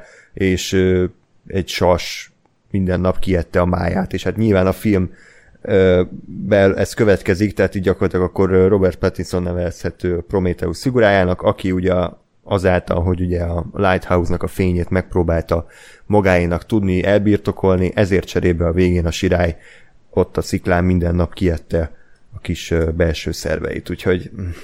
Ez, de ez, ez nekem benne volt egyébként, mert, mert tehát azért az, hogy ott kikötve fekszik és eszik a, mm. eszik a madarak, az, az elég egyértelműen ez, mm. meg, meg valami Prometheus-es utalás a film közben is volt, ö, valami szövegbe, csak, csak nekem ez azért fura, mert, mert nekem hiányzik ebből az, hogy tehát a Prometheus az, az az embereknek vitte a tüzet. Tehát ugye ő, ő azért, ő egy, ő egy pozitív figura, aki, aki elveszi a, a, a, a faszistenektől a tüzet, és odaadja a csóró embereknek, hogy csóró ember, itt a tűz, boldoguljál vele valahogy az életben. Hmm. Uh, és a, és a Pattinsonban meg én ezt nem látom, hogy ő, ő, ő tehát ő magának, ő, ő maga ment oda, és nem volt meg ez a valaki más segítek, vagy a valaki másért csinálom. Igen, ezért nem nem értem ezt, hogy miért kell. Hát lehet, hogy csak ezeket a, a alap téziseket vette át ez, ebből a történetből, és nem úgy direkten, mint Aronofsky a, a, a Mothernél, ami ugye ott nyilvánvalóan zavaróbb, ha elmagyarázza a rendező, de ennél a filmnél szerintem nem. Tehát most az, hogy ezt nyilatkozta, nem veszel attól, hogy tehát ez lehet bármi, mert ez nem egy direkt Prometheus történet, hanem benne vannak azok az elemek, és ezért szerintem nem degradálja ezeket a teóriákat, vagy ezeket a feltételezéseket, amiket mi most itt elmondtunk. Legalábbis nekem annyira nem, mint a Mothernél, mert azt hiszem a Mothernél mondta te András, hogy, hogy ez egy ilyen szerelmi történet volt neked, de a szerelmi történetnek a mm, kifacsarása, igen, hogy igen, hogy bánik a férje, a felesége, de, de, de. Uh, és aztán akkor megmondta Aronofsky, hogy ez egy bibliai történet. Ami meg ilyen, oké, okay, kösz, tehát ez a legkevésbé érdekes magyarázat. Uh, ja, itt, itt, itt valóban nem ennyire vészes a helyzet, nekem csak ez a kettő valahogy nem, nem annyira passzentós, tehát most akkor mindent megpróbálunk beledobálni, aztán a néző kiválogatja, amit akar, de ez azért szerintem egy jobb film, mint a Mother, azt, azt azért hozzá kell tegyem. Uh-huh. Úgyhogy körülbelül ennyi. Továbbra is ajánljuk a Lighthouse-t, mindenki azt lát bele, amit akar, ilyen szempontból a film azért hálás, de én meg tudom érteni azt is, akinek ez abszolút nem tetszett, vagy csalódás volt, mert mert tényleg önmagában nem nyújt sokat azon kívül, hogy igen, van egy érdekes esztétikája, van egy tényleg egy olyan látványvilága, amit konkrétan száz éve nem láthattunk, de hát a színészek, ha más nem, akkor elviszik szerintem, mert elképesztőt alakít mind a kettő. És hát a forratási körülmények is pontosan annyira zordak és uh-huh. elviselhetetlenek, mint maga a film végeredménye, tehát hogy nem véletlen mondtam, hogy ez, ez egy legbüdösebb film, amit valahol láttam, mert szinte éreztem a, éreztem a két szereplő szagát. Mi, mi volt egyébként, mert nem vagyok képben ilyen triviákkal. Ákos tudna erről mesélni. Ja, hát nyilván amiket látsz időjárási körülmények, azok voltak a forgatáson, tehát hogy így, önmagában így kezdődött az egész, mert helyszínen forgattak, és ó, nem tudom ez mennyire igaz, de hogy ebből Pattinson már annyira ki volt, meg annyira elege volt mindenből, hogy így volt olyan, hogy meg akarta verni a rendezőt. Úgyhogy le, le, nyilván ezek mendemondák, de, de nyilván az biztos, hogy, hogy olyan forgatási körülmények között zajlott, időjárási körülmények között ez a, az egész forgatás, hogy, hogy ilyen, tehát átjön, átjön az, hogy ami van a képernyőn, az, az tényleg ott van, és tényleg szenvednek, és amikor azt érzed már, hogy uff, ez hogy, tehát amit a 1917-nél éreztem, az itt is néha meg volt, hogy így, fú, az, ez hogy, tehát ez, ez kemény lehetett megcsinálni, és itt is ezt éreztem, hogy így azért durva, tehát itt durva dolgokat csináltak, és néha volt annyira kitartott hosszú snit, és hát a végén kényelmet... eltemetik a Ja, és mondja folyamatosan a monológiát a Willem Dafoe, és közben hmm. földet szórnak rá, hiszem háromszor vették fel, vagy nem tudom, igen, ilyesmi. Meg hát egyébként még annyi, hogy azért elvileg elég feszült volt a helyzet tényleg a, a színészek és a rendezők között, főleg Pattinson és Robert Eggers között, mert rengeteget kellett próbálniuk, mert annyira ki volt centízve minden, az összes kameramozgás, az összes mozdulatukat előre kitalálta a, a rendező, és ugye Willem Dafoe, aki egy színházi színész, őt nem zavarja az, hogyha ugye újra és újra eljátsza ugyanazt, tehát ugye nem véletlenül színházban, hogy akár százszor is eljátszik egy szerepet, vagy többször.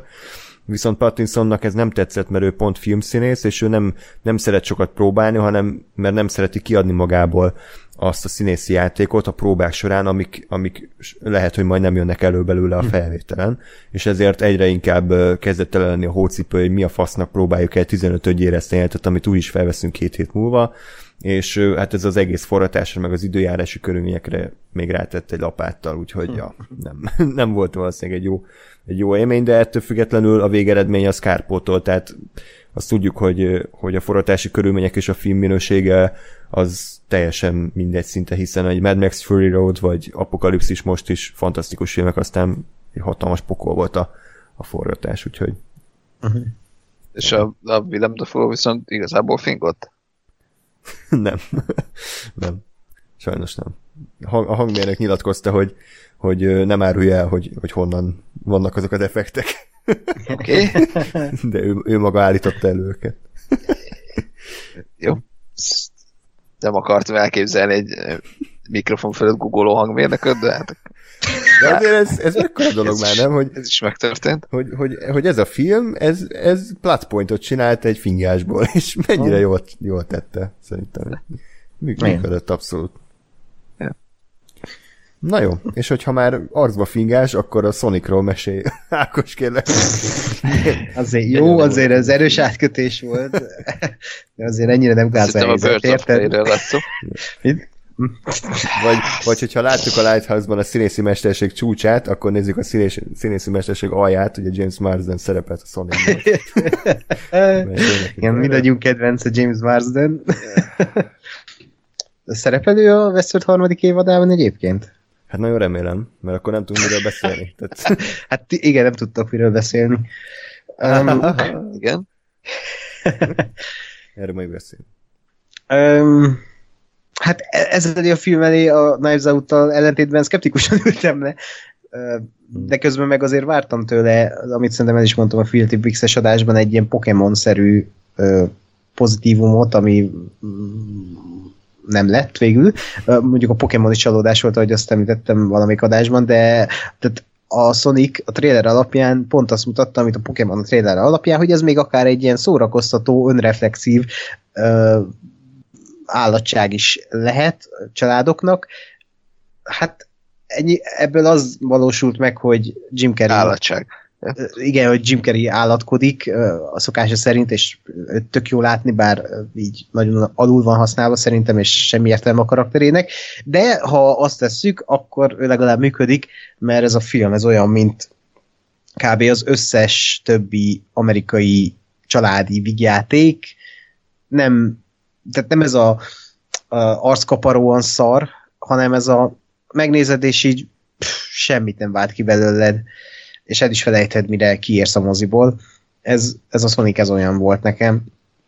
Uh, tehát az tök jó benne, hogy, hogy uh, kedves, meg úgy uh, az üzenete, ami van, az ilyen minden ötödik, vagy minden második családi filmben ott van, de tehát nem, nem bánt, nem éreztem úgy, hogy én bánt vagyok a moziba, csak nagyon unatkoztam, és kurvára idegesített a Sonic. Ennyi volt a baj a filmnek, és ami szerintem elég nagy baj, hogy nem keltette fel a figyelmet a film száz perce során egyszer sem. Uh, és igazából én a Sonicot, mint játékot se szerettem soha, mert tehát nem, nekem, én a Super Mario-hoz voltam szokva, és ugye a sony rohanni kellett, és, és most is elkezdtem vele megint játszani, a film előtt, mondom, kicsit uh, retrózok a Sonic méniával PS4-en, és uh, nekem sose volt szimpatikus, hogy futni kell, és megakadsz, és így én ott el, elkezdenék agyalni, hogy hova ugorjak, de közben meg ott rohanni kell, tehát nem tudom, nekem sose volt nagy kedvencem a Sonic, és az a baj egyébként, hogy a, ennek a filmnek semmi köze a játékhoz olyan szinten, hogy tehát én nem vagyok nem vagyok benne a Sonicban, de nem éreztem azt, hogy itt bármit átvettek volna a játékokból, azon felül, hogy helyszínek, vagy hát ilyen nevek, ilyen isztereggek, de így dramaturgiai funkciója szerintem semmi nem volt, mert az a tipikus izé, hogy átkerül a mai Amerikába egy rajzfilm karakter, és akkor James Marsdennel összehaverkodnak, és James Marsden pedig ugyanazt nyújtja, mint a, mint a Hobban, abban a nyulas animációs szarban, de nem James Mars, Mars James Marsden ebben a filmben nem szar, csak így ő se semmi, mint ez az egész film. Uh, tehát az a baj, hogy erről a filmről nem is lehet beszélni, szar, akkor tudnánk beszélni róla, ti is láttátok volna, és ti is elmondhatok volna róla, hogy ez egy semmi, és akkor kialakultan egy kommunikáció, de így, így igazából tényleg azt tudom mondani, hogy esetleg a családok próbáljanak, vagy tegyenek vele egy próbát, mert miért nem, mert tényleg ez nem, nem bánt senkit, csak szerintem egy bizonyos kor felett, öt, a fölött már így nem, nem, nem szórakoztató ez a film. Én, én, mert el tudom képzelni, hogy egy gyerek ez nagyon élvezi, de amúgy meg semmi. Olyan nincs benne, ami, ami felnőtteknek szerintem szórakoztató faktor lehet. Jim Carrey kívül persze, aki, akit ahogy mondtam, egyrészt alul használnak, másrészt meg amikor használnak, akkor így nem érted, hogy miért csinálja azt, amit. Tehát ez a tipikus Jim Carrey ugrál, vágja az arcokat. Ó, tök szórakoztató, mert Jim Carrey tök jól látni így, de hogy így miért? Jim Carreynek kellett volna játszani a Sonicot. I- I- lehet egyébként. Um, nem, nem tudok róla más mondani, Junkie XL zenéje az így a legkevésbé Junkie XL-es, ami valaha volt, tehát olyan, mintha egy David Newman score hallgatnék. Szintén nem egy erős. Nem, nem egy erős, igen, igen. Úgyhogy, de, de itt is megvan a szokásos uh, stábista végi bónuszjelenet. Jaj, ne. Spoiler, megjelenik a repülő farkos mókus, vagy sündisznó, és Ennyi. Oké. Okay. Nem, nem, nem, én nem ajánlanám. Semmi, nem? Tehát... Hát ez az a tibi, igen, amikor nem szenvedsz, de így nem érdekel, ami a vászon történik, és inkább néznéd a fehér falat. Tehát ez... nem várom, hogy kihagytuk. Igen, és így engem se, engem se győzött. Én legalább azt hittem, hogy, hogy valamilyen ilyen ordinári mocsok lesz, és akkor legalább nem, sajnos nem. El, elmehetünk, hogy fájjon, de ez most tényleg ez, hogy kurva nem érdekel, mert Ja, de Pont, hát... Pontosan el tudom képzelni, hogy milyen ez a film, és azt hogy pontosan olyan is. Ah, igen, egyébként igen. Pont olyan, amilyennek kell képzelni az ember. Tipikus amerikai családi ügyjáték. Hát, a, a jobbik fajtából. És milyen hát. volt a Togó? Togó, ha már Willem Dafoe fingásai. hát a, volt a fingás, ez a Sonic volt a fingás, és akkor most a Willem Dafoe? Igen. Nem tudom, ti mennyit hallottatok erről a filmről, a Togóról, vagy magáról a Togóról. Én sem. A Togó az egy kutya, a, ez a film, ez pedig a Disney Plus-ra készült, még azt hiszem a tavalyi év végén debütált, és a héten választottam, hogy melyik az öregember és a kutya kalandját nézem, és inkább ezt választottam mozi helyett. és ebben igazi kutya van, Willem Dafoe mellett. Ez fél siker. Nem tudom, a Baltót láttátok az animáció, vagy a, a rajzfilm? Láttam, igen. Na, ez annak a története igazából, ugyanaz a történet, sőt, tehát szó szerint ugyanaz a történet, egy ilyen alaszkai kis városban, faluban játszódik, ahol beüti a fejét egy ilyen betegség, és tudom, több mint 20-30 gyerek beteg lesz, viszont a szérum az, az ilyen 300, 300 mérföldre van onnan, és közben jön egy bazon egy vihar is, úgyhogy repülőgépek azok nem mehetnek, egyébként az 1920-as években játszódik, tehát repülőgépek nem mehetnek, máshogy nem tudják megoldani, de itt van a Willem Dafoe karaktere, aki egy, egy ilyen nagyon jó szánhúzó emberke, vagy, vagy nem ő, nem ő a szánhúzó, de hogy minek mondják ezt Szánász. Szá, szánász, nem? Ez létező szó, Tehát ő nagyon érte a szánhúzáshoz a kutyáival, és ő rá bízzák, ő a feleségével él ebben a, a kis faluban, vagy a falun kívül, és neki van egy kutyája, a Togó, aki a vezérkutyája, vagy a vezérkutya a, ennél a szánnál, és ők indulnak útnak a szérumért, mert ő benne bíznak a legjobban, és ő tudja ezt bevállalni Togóval. Hát ez rendkívül izgalmasan. I- igen, igen. És hát egy kicsit bealudtam. Mi? igen, egyrészt erről szól a film, hogy eljutnak a szérumhoz, másrészt pedig látjuk, ahogy Togó oda kerül Willem dafoe tehát flashback is épül a film, és kezdetben ugye Willem Dafoe nem nem, nem, nem igen fogadja be ezt a kutyát, és az ő barátságot mutatja be, hogy hogyan is lesz ő vezér, a vezérkutya, és hogy Togó az mennyire a szívbe lopja mennyire Willem Dafoe szívbe lopja magát. Hát sose volt meg Igen, igen, de ez egy csodálatos film, azt kell mondjam. Tehát uh, ami annak idején voltak ezek a nagyon-nagyon jó családi kutyás filmek, amik meghatók, csodálatosak, minden, az a, az igazi Disney minőség, ami, ami, amikor még ilyen pozitívumként emlegettük a Disney minőséget, no, ez, a, ez az a film, amiért ténylegesen megérte a Disney Plus-t létrehozni, mert ez egy tényleg olyan film, ami, ami az ember szívébe lopja magát, és Willem Dafoe alakításától kezdve a főszereplő kutyán át, a, az az egész történet, ahogy prezentálva ez egy tényleg egy nagyon kedves történet, ami, ami, ami végletegig megható és, és szívbe markoló. Én nagyon sokat sírtam ezen a filmen, és az a legdurvább benne, hogy én erről nem tudtam, de a film végén kiderül, hogy ez a Baltó története, csak ugye a Baltó az arról szólt, hogy ő levált egy bizonyos szánhúzó kutya rajt, vagy nem tudom, tehát hogy, hogy így az a, az a kutya szán, amiről ez a film szólt, ez X faluig jut el, és ott adják át neki az antiszérumot, és visszahozzák X faluig, és ott átveszik tőle a Baltó által húzott szán nos emberke, és ők érnek célba végül. És ez kapta elvesztem, fel. Úgy... Elvesztem a lorban, úgy érzem. a lényeg az, hogy a Baltó Értem.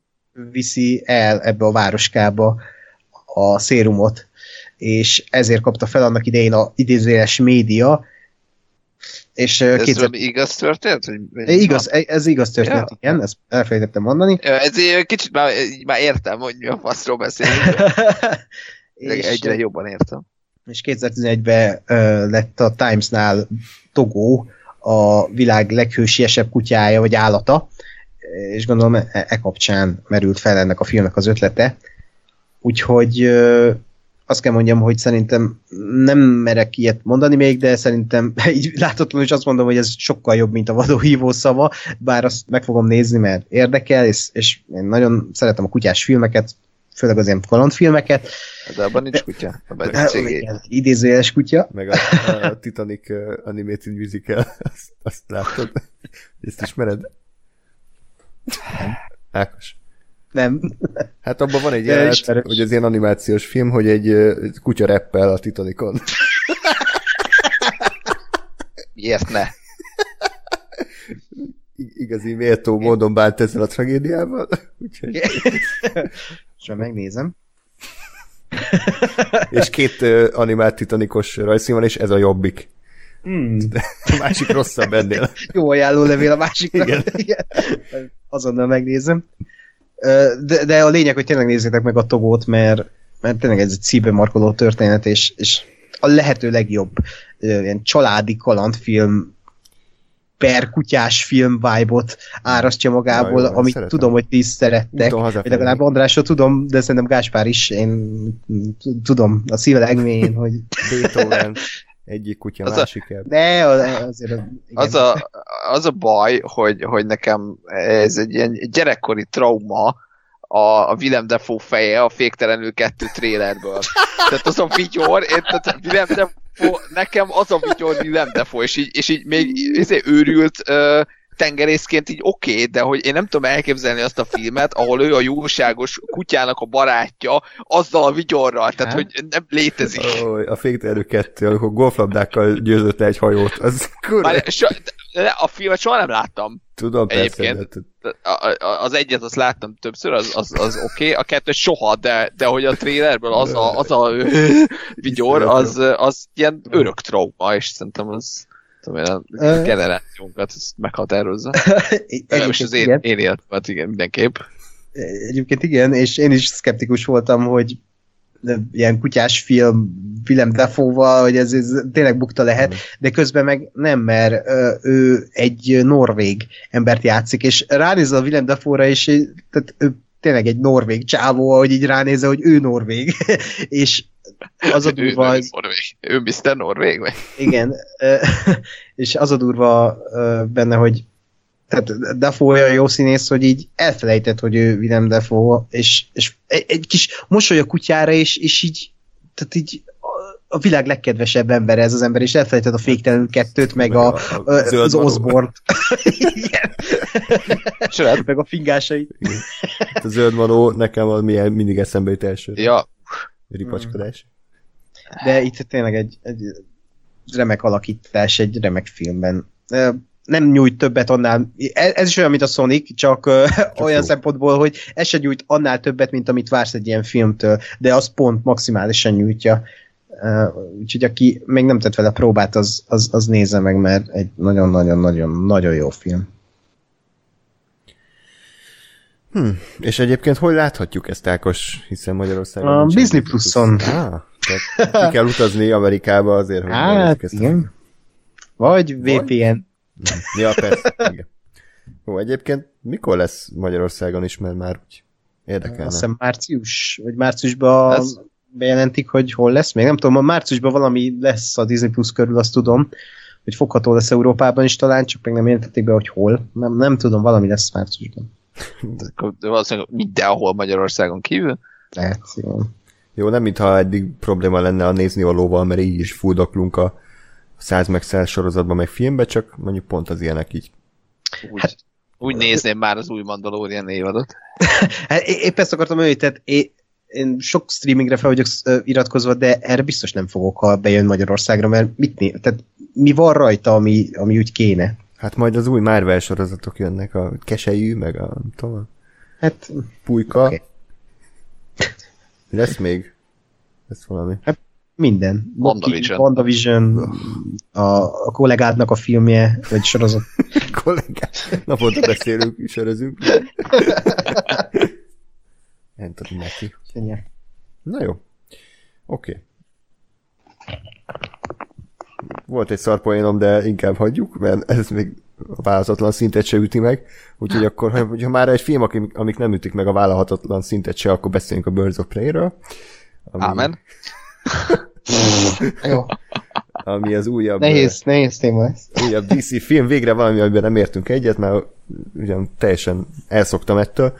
Ugye nagyon fontos, hogy ez nem Suicide Squad 2, hanem mondjuk ilyen másfél, tehát Harley Quinn karakterét ezúttal is ugye Margot Robbie alakítja, de a többi szereplő nem tűnik fel, tehát igen, aki Jared Leto-ra számított, hogy itt is megjelenik, mint Joker, az sajnos csalódnia kell, mert nem jelenik meg, és ez igazából az ő, ő története, ahogy a címéből is van, a csodasztikus felszabadulása, hogy szakít Jokerrel, és mivel ugye eddig ő Joker barátnője volt, és senki nem mert igazából őt baszogatni, meg azt csinálhat, amit, ott, amit akart, viszont ezáltal, hogy most elterjed a híre, hogy ők már nincsenek együtt, ezért hirtelen mindenki Harley Quinn-t akarja eltenni lábolól. Emellett pedig hát a nagyon vékonyka történet egy drágakő körül forog, ugye ha jól emlékszem, amit a... Ja, tényleg. Történet is van. amit lenyel egy ázsiai kislány, és akkor azt próbálja mindenki megszerezni. Többek között a főgonosz, akit... Őt. Igen, Most azért, mert ázsiai, őt. Őt, ja, ja, igen, igen. Ö, fekete maszk. Ö, Afroamerikai. jó? Befejeztem. Oké. Okay. Ha újra forgatják, akkor Eddie Murphy lesz. Mondjuk ezt megnézném, hogy Eddie Murphy féle maszkot. Öm, most ki, teljesen kizökkentettem. A bonyolult történetbe elvesztettem a fonalat, semmi, mindenki ezt az ázsiai kisajt akarja ö, megkaparintani, hiszen nála van ez a, ez a drága kő, tehát tiszta Uncle James, viszont ugye ez nem egy értelmes film, mert itt Tiszta, igen. tök olyan, itt is emberek ordibálnak egymással össze-vissza, jövő McGregor alakítja a Black Mask figuráját, és ezen kívül pedig a többi ragadozó madár is feltűnik, többek között egy nyomozó, egy bárénekesnő és egy Huntress nevű vadásznő. Oké, bérgyilkos. Hogy? Mondjuk. Hát ilyen bérgyilkos-szerű. Bérgyilkos, igen, igen. Öm, akkor először védje a védőügyvéd, és akkor utána nekiugrunk. Egy tök jó, hogy egy esélyig, mint, tehát, hogy Bocs, tehát nem azt, hogy így mi, mi lefikázunk, és akkor ő védje meg, hanem ez a véd meg előbb, még nem tudod, hogy mi szerintünk miért szar, te véd meg, és aztán majd miután Hát lefikázunk. jó? esélyt adok a... Igen. Ez az. Ez. Mondd csak egy nyugodtan, úgyis pofán vágunk. Igen. Úgy sincs igazad, de Itt vannak nálunk a bizonyítékok, de azért próbáld előadni, hogy miért ártatlan ez a film. Hát azt ártatlannak nem mondanám. Hm. Nehéz egyébként, mert tudom, hogy miért fogjátok fikázni, vagy legalábbis értem, ha ez a film valakinek ilyen szar, vagy nézhetetlen, de én meg pont azt szerettem ebben a filmben, amit vártam is tőle, hogy egy ilyen őrült, kicsit olyan egy helyben toporgó, ilyen túltolt, néha ilyen kicsit túltolt feminista vonalon mozog, de mégsem. Szerintem ez a film abszolút nem esik át a másik oldalra. nem, Ö, nem esik át, ez a film a másik oldal. Hát, de, de az Jó. benne a jó, Igen. az Jó, benne a bocs, jó, csak- hogy Trigger. Bíró úr, igen, elutasítom, hadd beszéljen.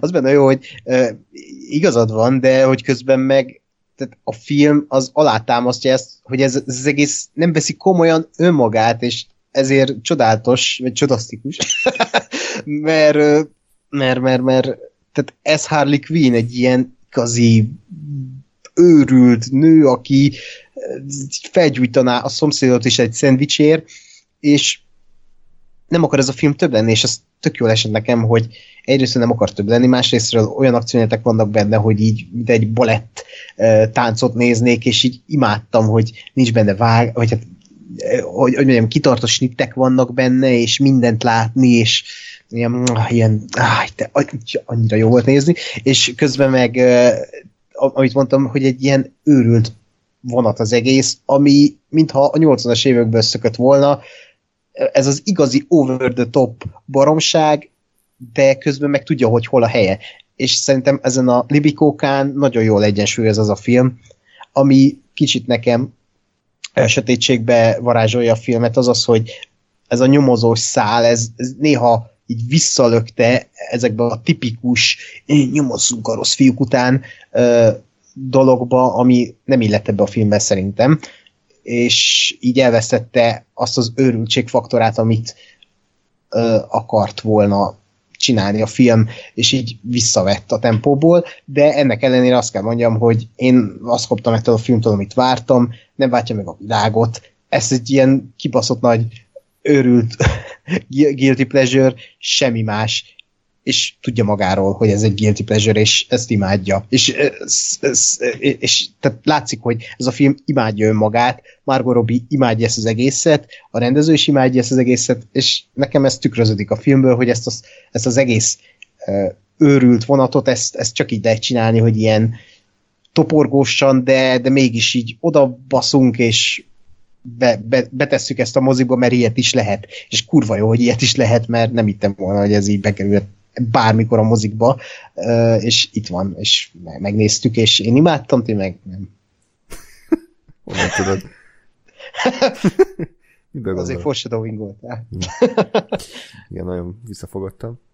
Hát az mondjuk alá kell írjam, hogy azért nem gyűlöltem a filmet egyáltalán, tehát nem, nem úgy jöttem ki, hogy mi volt ez a hulladék szar, inkább azt éreztem, hogy ez a film borzasztóan erőlködik. Folyamatosan megállás nélkül vértpisába erőlködik, hogy, hogy eredeti legyen, hogy szórakoztató legyen, hogy minden pillanatban legyen valami poén, valami vizuális ötlet, csak azt, érezem, hogy ez, azt éreztem, hogy ez egész egy ilyen felvi, felvizezett semmi. Tehát ugye mondjuk van a, van a Coca-Cola, a Deadpool, ami szintén mérgező, meg szintén cukros, meg szintén értelmetlen, de legalább van egy stílusa, meg úgy viszonylag jó íze van, és akkor van a Birds of Prey, ami meg a tesco kóla, ami 80 forint, és próbálja imitálni a Coca-Colát, de közben meg nincs meg benne az a, az a fajta ízvilág, ami, ami meg, hmm. megtalálható a másikban. Ha ennél maradunk nálam, e, ez úgy néz ki, hogy a Deadpool a Coca-Cola, ez meg a Pepsi. Tehát mi kettő jó, csak ah, máshogy. Ah. Na itt húztad ki a gyufát És nem az ízesített Pepsi, ami egy szar, hát, hanem a Pepsi. Ákos, tehát azért, azért vannak a, vannak a, a, a sértések. Vannak... Micsoda tiszteletadás. Megvárom, hogy... Itt vagyok. Tehát, hogy vannak a sértések, vannak azok a, a dolgok, amikért az olasz maffia amikor levágja a, a, az ujjadat, és elküldi a családodnak, és aztán vannak azok a sértések, amikor lemegyek lépterakra, és egy két és fél literes Pepsi üveggel batlak agyon. De ez most az utóbbi volt. Jó, ez egy, akkor ez, igen, ez egy Pepsi, de egy olyan Pepsi, ami uh, szénsavmentes, izé, nem, ez és nem egy két, Pepsi. két hónapja kihagytuk nem, a napon rohadni. Nem, nem. De. Nem, ez nem egy, tehát hogy ne, nem, ne gyalázzuk meg a jó, Pepsi-t. akkor maradjunk a Tesco-s kólánál. De az, az egy jó izé van. Jó. Igen. Tehát, hogy ez a film próbálja átvenni a Deadpoolnak a, a vizuális ötleteit, próbál őrült lenni, próbál vicces lenni, csak azt éreztem, hogy körülbelül ilyen betonarccal ülök a végig a filmen. Tehát, hogy így semmilyen arc mozdulás nem látható volt, nem volt látható, a történet az valóban, ahogy mondtad, nem létező, tehát, hogy, uh-huh. és, és nem, nem feltétlenül az az idegesítő, hogy nem létezik, hanem, hanem ezt próbálja úgy eladni, mint valami nagyon össze-vissza elmesélt pörgőforgó izgalmas sztori, mert nyilván a Harley Quinn egy ilyen unreliable narrator, tehát ő, mes- ő meséli el a saját történetét, ezáltal ugye nem ö, koherensen ö, egymás után követik egymást a, a különböző jelenetek, csak ettől függetlenül ez továbbra is nekem egy felvizetett semmi volt, nem tudtam szórakozni a filmen, innen indulok, tehát akkor a Lóri féle érvelési technikát fogom alkalmazni, hogy nem éreztem semmit, sajnos, pedig, pedig nem, nem akartam. Nem volt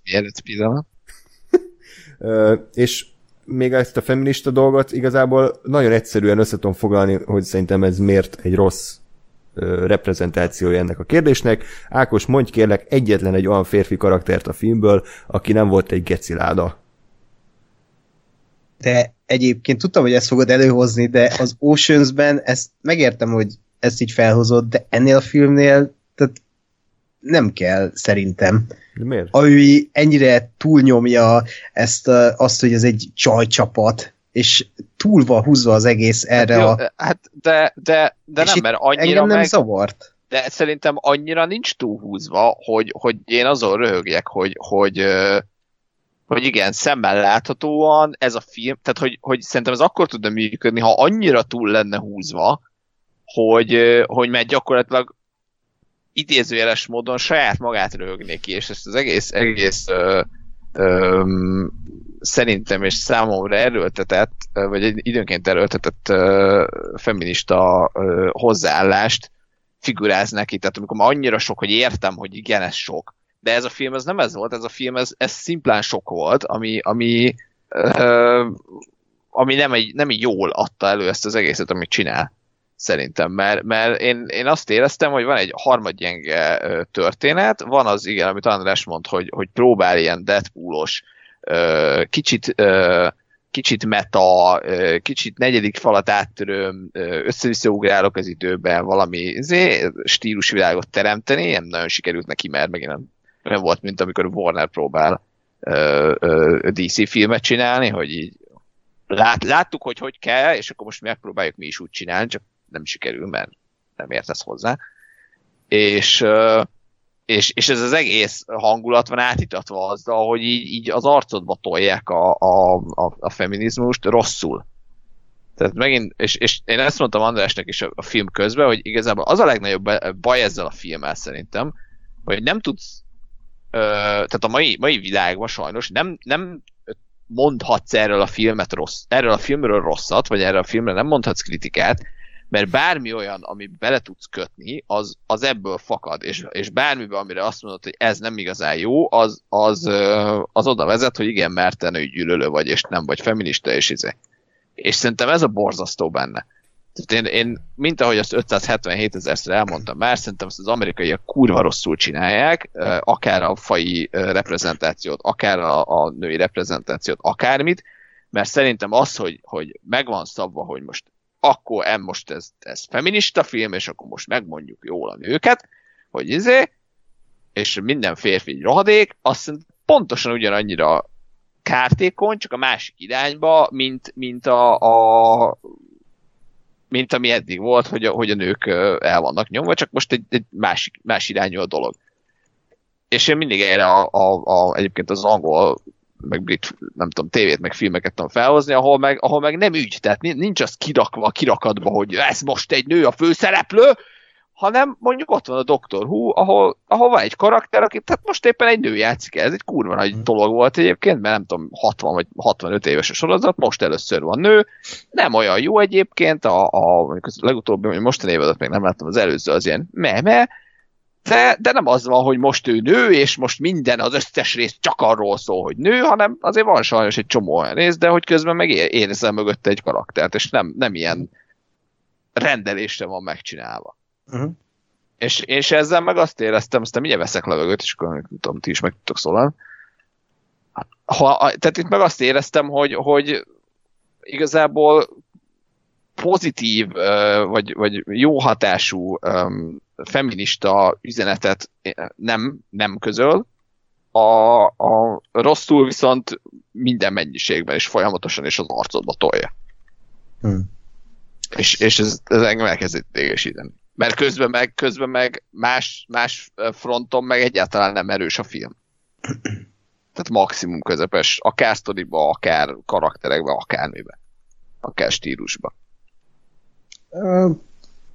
nekem az a bajom, hogy ez a én nem érzem azt, amit itt most elmondtál. Tehát én nekem ez a film úgy jött le, hogy nem akar ez lenni, amit elmondtál, hanem így ez itt van, és nyilvánvalóan ez tök igaz, hogy ebben a filmben minden férfi gonosz, kivéve a cuki kedves kínai bácsit. Hát azért, a, is, aki, aki aztán eladja pénzért. Aki, pont, pont igen, eladja pénzért. igen. igen, de épp ez az, hogy tehát annyira túl van húzva, hogy ez szerintem valahol parodisztikus. És én ezt nem éreztem, hogy itt meg lennék botránkoztatva, mint például az Ocean's 8 ahol ténylegesen kiverte a szememet, hogy minden férfi, minden fehér férfi, aki jóképű, az, az, az bűnös és gonosz, de jön a cuki, mackós James Corden, aki nagyon jó fejnyomozó, tehát ott, ott azért ez kurvára túl volt húzva. Itt ennél a filmnél szerintem a pontos stílusából, és pont azért, mert Harley Quinn a film ö, ö, témája, a címszereplője mindene, azért itt, tehát ami Harley Quinn, az én elvárom tőle, hogy egy ilyen dolog legyen, ami ez lett, mert ahogy András az előbb mondtad, ő egy megbízhatatlan narrátor, és ő ezt úgy meséli el, ahogy akarja, Harley Quinn személyiségéből fakad, ráadásul az egész film abból fakad, ami ami, ami, ami egy toxikus kapcsolat. Tehát, hogy ő ki akar lépni egy toxikus kapcsolatból, ki is lép a toxikus kapcsolatából, és ő eddig azért volt úgymond tiszteletben tartva, mert ő neki egy férfi volt a, a párja, a Joker, és most őt elf, ők szakítanak, és most ő, ő neki a saját lábán kell boldogulnia. Erre is rá lehet nyomni, hogy és ami igaz is egyébként szerintem, tehát hogy így ez szerintem jól csinálta a film, hogy igenis talpra kell állni a saját lábán, és nem egy pasin, úgymond élősködve kell feljebb lépni a ranglétrán, hanem ő neki Gotham, Gotham alvilágában úgy kell megtalálni a saját helyét, hogy a saját hangját találja meg. És ezt most lehet rányomni, hogy úgy, mert nő, meg mi, de én ezt bárhogyan el tudnám képzelni. Tehát most lehet egy férfi is egy nővel, aki a nő hátán akar boldogulni, de a világban is sajnos nem ezt látjuk, hanem fordítva. Ö, és tehát ezért én, én úgy gondolom, hogy ez a film ez inkább játszadozott ezzel az egésszel, és ki, tehát nem vette komolyan ezt, hogy mint az Oceans, hogy itt most minden férfi gonosz, hanem inkább over the top oszlopokat csinált ebből, és így, így adta el ezt az egészet, és nem vette ki a szememet. Én nem voltam emiatt, tehát nem, nem is gondoltam bele a film folyamán, hogy ez így van, mert annyira a film stílusából fakadóan, annyira kézenfekvő volt ez az egész. Uh, értem, amit mondasz, ugyanakkor. Uh, mert ez is érdekes, hogy azt mondod, hogy ugye a Harley... Na, kezdjük ott, hogy egyébként én annyira a, a, a Harley quinn mint karakterrel nem vagyok képben. Uh, azon, a sorozat a, után? Az, azon, de én azt sem láttam, tehát azon túl, hogy, hogy tényleg én is azt tudom róla, hogy a Jokernek a kvázi sidekickje, bele van zugva a Jokerbe, és egy ilyen őrült csaj, egy ennyit tudok róla. Uh, és, és ehhez képest szerintem az az ötlet papíron, hogy, hogy ez a film arról szól, hogy ő szakít a Jokerrel, és aztán, és aztán a saját lábán kell megállnia, tehát ez egy, ez egy ilyen kvázi eredet történet, vagy egy ilyen második eredet történet, hogy ő elmondja ebbe a filmbe, és hogy ő hogyan lett Harley Quinn. Öm, azt szerintem egy tök jó ötlet. Csak, öm, csak én azt éreztem, hogy, hogy, hogy minden áron azon küzdenek, hogy, hogy tényleg mindig, mindig ez legyen, hogy, hogy, hogy ö, ö, csajok és, és együtt, és de jó, és nem kellenek a csávok, és ez, ez, ez, viszont, amit mondasz, hogy ugye, ha ezt úgy értelmezem, hogy ez a film ez a Harley Quinn szemszögéből van, vagy ezt ő meséli, ahhoz meg nekem nem voltak, tehát hogy, hogy akkor legyenek tényleg, akkor legyen minden pasi démon, és lássam azt, hogy mindegyiknek nem tudom, szarva van és vörös szeme. Mert akkor az van, hogy túl van húzva, akkor ez egy paródia, akkor megértem, hogy ez egy paródia, röhögök rajta, és közben levonom a tanulságot, hogy hát igen, valóban patriarchális társadalomban élünk, a nők el vannak nyomva, de jó a Harley-nak, hogy ő, ő ki tudott szabadulni ebből. Csak ez a film, ez pont, tehát nem volt eléggé visszafogott ahhoz, hogy, hogy ez, az, ez az üzenet átmenjen, és nem volt eléggé túltolva se ahhoz, hogy ez az üzenet átmenjen, hanem ez pont az volt, amikor sok, de, de, még, de még direkt, és ezért idegesítő. Uh-huh. És a Windows sziba üzenet is. Bocsánat. Szóval én pont emiatt mondom azt, hogy a film nem szállt el teljesen, és én ezt annak tudom be, amikor belevitték ezt a, krimi vonalat ezzel a nyomozó nővel, akinek túlságosan nagy szerepet adtak szerintem a más karakterekhez képest. Uh, és ezért visszahúzta a földre ezt a filmet, olyan földre, ami ez a zsarufilmes, most kinyomozom, hogy mi történik a városban dolog, ez szerintem nem illet ebbe a filmbe, és e, ha innen nézzük, ez nekem se tetszett, hogy néha így behúzta a kéziféket, és vette egy másik irányt, hogy akkor innen közelítsük meg ezt a történetet. Nem működött szerintem ez a része, de ez nem a nem, nem, nem, nem a hogy is mondjam, nem, nem a társadalmi része, hanem inkább így a dramaturgiai része nem működött, hogy, ah. hogy filmileg szerintem lehetett volna ez sokkal elszálltabb. Ah, tehát, hogy, hogy lehetett volna túlvinni azzal, hogy tényleg itt a, a Huntress, aki a izé, mindenhol megjelenik, bemondja a nevét, és izé, uh-huh. szemszeríjjal lövöldözik, meg a énekes csaj, aki átrepeszti az üveget. Uh-huh. Ja, Oké, okay, én, én úgy voltam vele egyébként, hogy engem meg a nyomozónő annyira nem zavart, mert erőltetnek erőltetett volt már az egész, de hogy, mert hogy én meg, én meg abban pont azt láttam, hogy, hogy, hogy bebernek tolni egy ilyen, nem tudom én, 40-es uh, nőt, hmm. és hogy ő is így kvázi a csapatnak a része lesz, és, és ja. tehát nem az, hogy, hogy most hú, a nagy női csapat, és akkor csak 20 éves modell külsői nőkből áll a csapat. Ja, ja. Aha.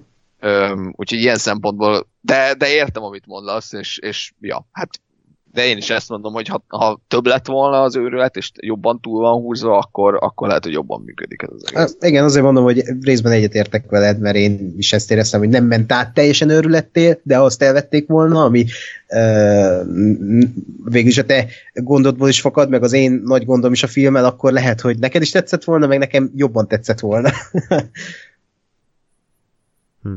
András. Nagyon rég volt a film, igazából nem, nem igazán emlékszem, ezért is maradt Tegnap? csöndben. Ö, nem, meg nem is maradt meg, tehát így átment rajtam az egész. Nem, nem, nem, mar, nem maradt meg bennem. Igazából nagyon nem is tudunk már miről beszélni, szerintem. Ha csak nektek van még egyéb témátok. Hát én Ewan McGregort imádtam abban a túltolt mesefigurás szerepben. Tehát látszott rajta, hogy végre egy olyan szerep, ami nem ez a tipikus izé, szép fiú főszereplő, vagy nem tudom, komoly szerep, hanem ahol elengedheti magát, és egy, egy Steven Seagal főgonoszt játszhat, ami, ami tök jó volt szerintem. Én im- imádom amúgy ezt a színészt, és imádtam így látni, hogy, hogy így teljesen elengedi magát. Én még mondanék, mert ha már jön McGregor, mert nekem az, az viszont, hogy ő meg a, a, a Zez, hogy ott, ott van egy ilyen kis most meleg, nem meleg, ők páre, nem páre, mi, mi van, hogy ez csak így nincs, tehát hogy na az nekem kurvára működött. Aha. Hogy, hogy nem, nem az van, hogy így most az arcodba vágják, hogy meleg, vagy sem, hanem, hanem hogy így, hm, aha, úgy tűnik. Számít? Nem. Kefasz Ja, érdekel ja. De attól még ott van. És, és hogy, na, tehát, hogy mondjuk ez, ez szerintem egy, egy jó ö, ö, reprezentáció volt. Uh-huh. Mert nem, nem az volt a központi és egyetlen meghatározó ö, karaktere, vagy karakterisztikája neki szép szó, és majdnem sikerült kimondani, hogy ő most meleg, hanem ő ugyanúgy egy főgonosz, ugyanazokat csinálja, mint eddig, és közben így nézett, hogy hát, lehet, hogy ő... Aha. Aha. És szerintem ez, ez, ez oké, okay, és ez nekem tökre működött. Egyetértek. Még az volt nekem kicsit furcsa a filmben, hogy ugye az a címe, hogy Birds of Prey, tehát ragadozó madarak. Ez Már a, nem. Már, de, még mindig. Harley Quinn Birds of Prey, ugye át, Igen. át kellett uh, alakítani, hát többen ülnek be rá, ez igen, ez elég kétségbe esett vállalkozás. De én néztem, és a 80. percben, egy körülbelül 95 perces filmnél, a 80. percben áll össze ez a csapat, és mm.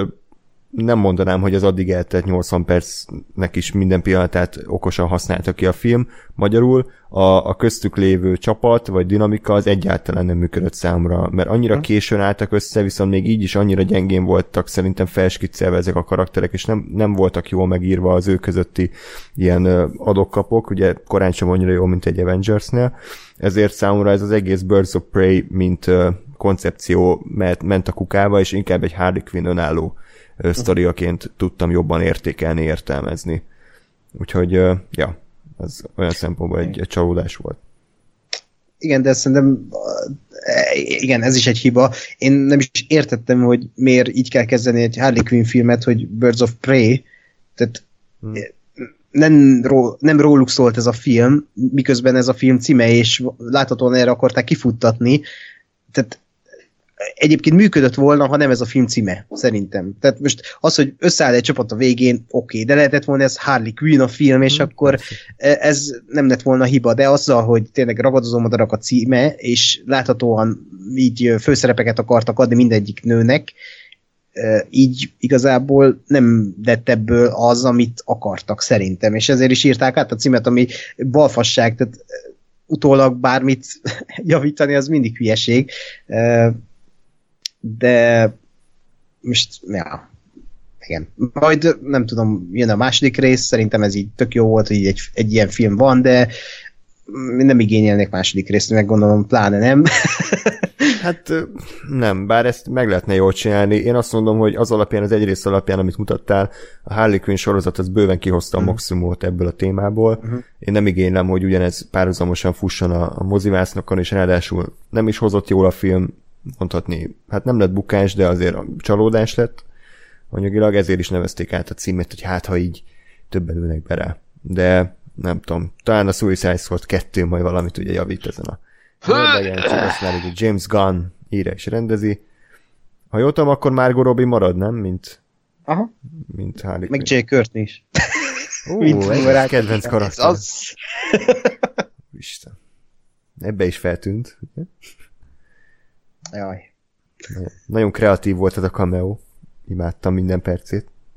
Megkérdezik, hogy, vagy jó mondja, hogy ismerem ezt a fazont, Na, és és ennyi ott a volt képe is. Hú, wow, azt, ezt aztán jól átgondolták. Igen. Tudom, én, én, én, ezt valahogy úgy, úgy értet, értelmeztem, hogy ez egy ilyen full ön, önironikus, direkt a legszarabb karaktert, és a legbalfaszabb ezért rakjuk oda, hogy érted, akár tehát ott lehetne a, a akár még Suicide Squad member, a vi, member tag, magyarul, sikerült. Uh, bocsánat, átváltottam. Akár még Suicide Squad tag, uh, vagy érted, lehetett volna egy Batman, lehetett volna egy szuper, akár, és direkt a leg trébb ezért szart rakják oda. Azért Én, én a Suicide Squadban mindenki ugyanolyan szar volt szerintem, de jó. jó. csak érted, tehát, hogy, hogy, hogy a szaron belül is azért a bumerán kapitány azért az, tehát hogy most bármennyire is rossz a film, meg, meg Will Smith, meg mit tudom én, azért egy, egy, izé, egy atom sniper csáv az még mindig, mindig nem egy izé, bumerán kapitány, az és tas, tudom, mit van csinál. a fejemben, nem tudom, emlékeztek a Slipknotra, aki, akit bemutattak egy ilyen montásba, hogy a következő életben kb. felakasztotta magát, és soha többet nem láttuk. vagy lelőtték, vagy nem tudom, mi volt, úgyhogy hmm, ez igazi remek forgatókönyvírás. Ezt újra kéne nézni ezt a filmet a Ah. hullahoppozó izével, varázslónővel a végén. Jé- Jézusom, Vagy hastáncol. Úgy Ja, jó, akarta de- de- elpusztítani a világot. nem mindegy. Jó. Úgyhogy Birds of Prey... Uh, Oké. Okay. Aki nem látta a Deadpoolt, és tetszett neki mondjuk a Suicide Squad, annak ajánlom. Ha van ilyen ember. Én azért én utáltam a Suicide Squadot, és ezt imádtam, tehát, hogy így én annak is ajánlanám, aki utálta a Suicide Squadot.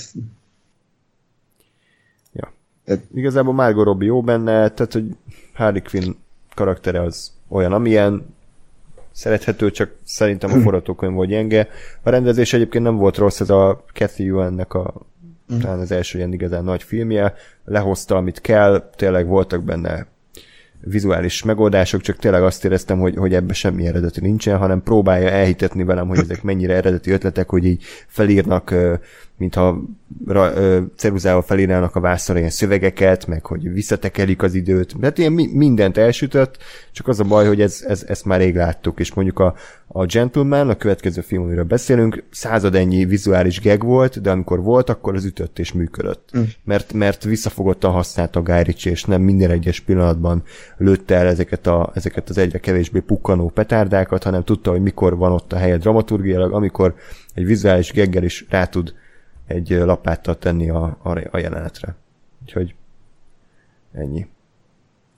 Na, és akkor térjünk rá tehát az úri emberekre, The Gentleman. Ja, azt hittem ez ott a kritikád az úri emberekre. Igen, igen, úgyhogy most lépjünk el a Duncan Jones. Köszönjük szépen, hogy meghallgattatok minket. Nem ez, nem ez lesz a Tunápnak a reg, legmélyebb adása, tehát a Gentleman is számomra egy olyan film, ami, ami teljesen korrekt, tetszett, szórakoztam rajta, egy, egy igazán nagy felüdülés volt az előző mondjuk 15 év Guy Ritchie filmjeihez képest, és, és azt éreztem, hogy tényleg, ténylegesen visszatért ahhoz a rendezői stílushoz, amiért őt megszerettük, úgyhogy nem is tudok róla nagyon mit rosszat mondani, átadom a szót nektek. Jó? akkor, akkor köszönöm a véleményt. Ákos, meséld el, hogy tetszett a film. Nekem ez hatalmas meglepetés volt abból a szempontból, hogy én tehát, csúnyán szólva én már leírtam Guy Ritchie-t olyan szempontból, hogy nem fog tudni ugyanolyan minőséget szállítani, mint a Bluff és a Ravasz az agy idejében, vagy idején. E, és meglepő módon, de ez a film, ez nekem simán ott van a Ravasz, az a, hát kb. Így, így néz ki a, a top 3-as listám most, hogy Bluff, Ravasz és úri emberek, mert ez tényleg az a fajta minőség, amit ott megszokhattunk tőle, ugyanúgy uh, kicsit erkölcstelen emberekről szól, akik nagyon menő dumákat tolnak, és uh, átvágják egymást.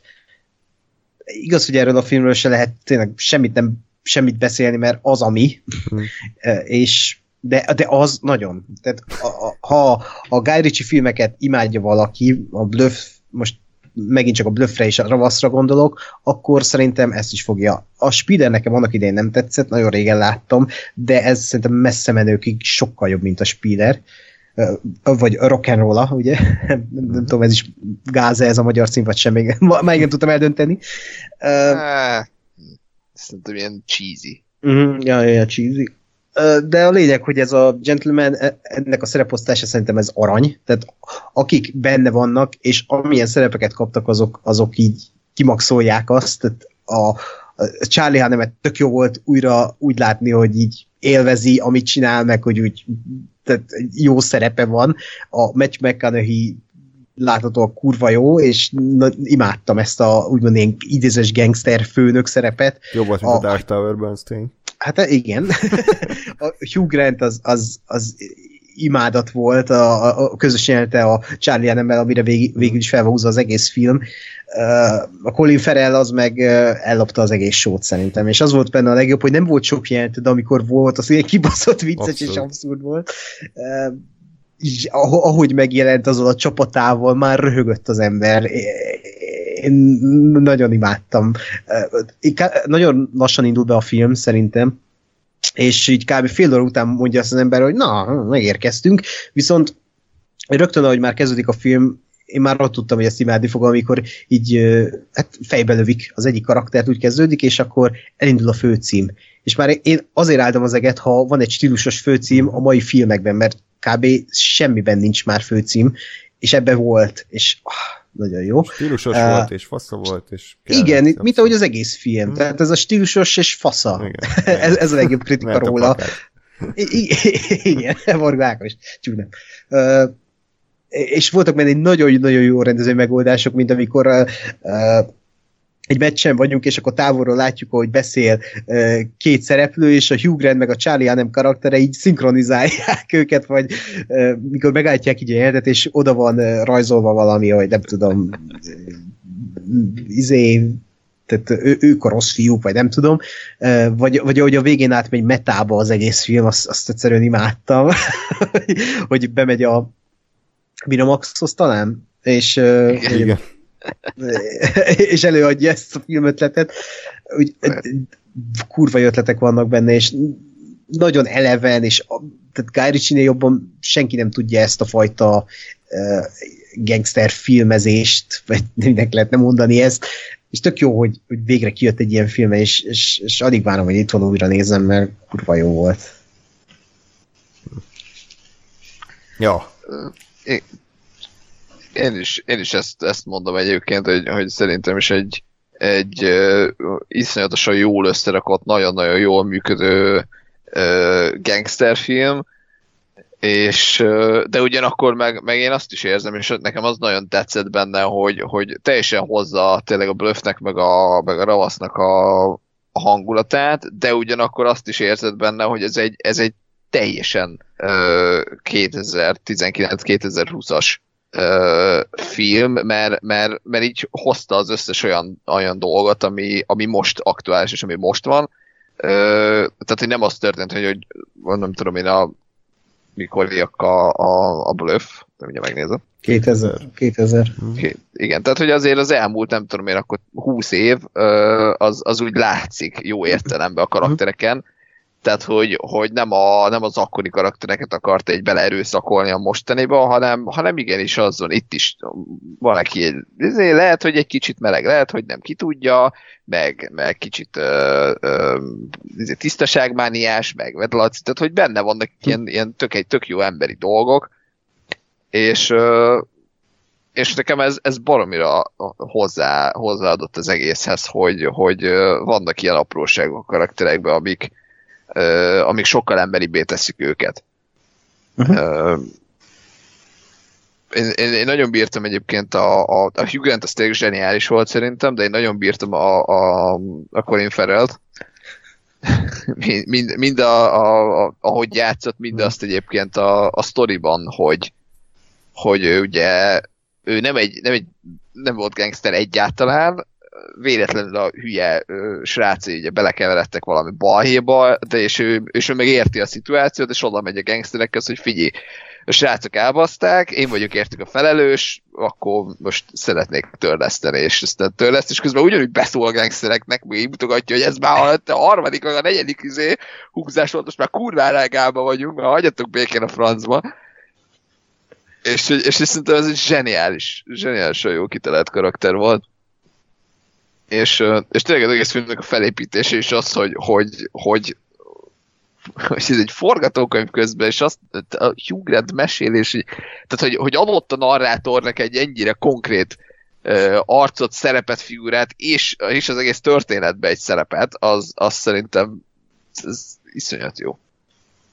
Úgyhogy uh, uh, én, én ezt a filmet abszolút ajánlom, szerintem, szerintem ez az a film, amire így el kell menni, meg kell nézni, és nem tudom, abba a két órába baromi jó. Mm-hmm. Abszolút tök jó.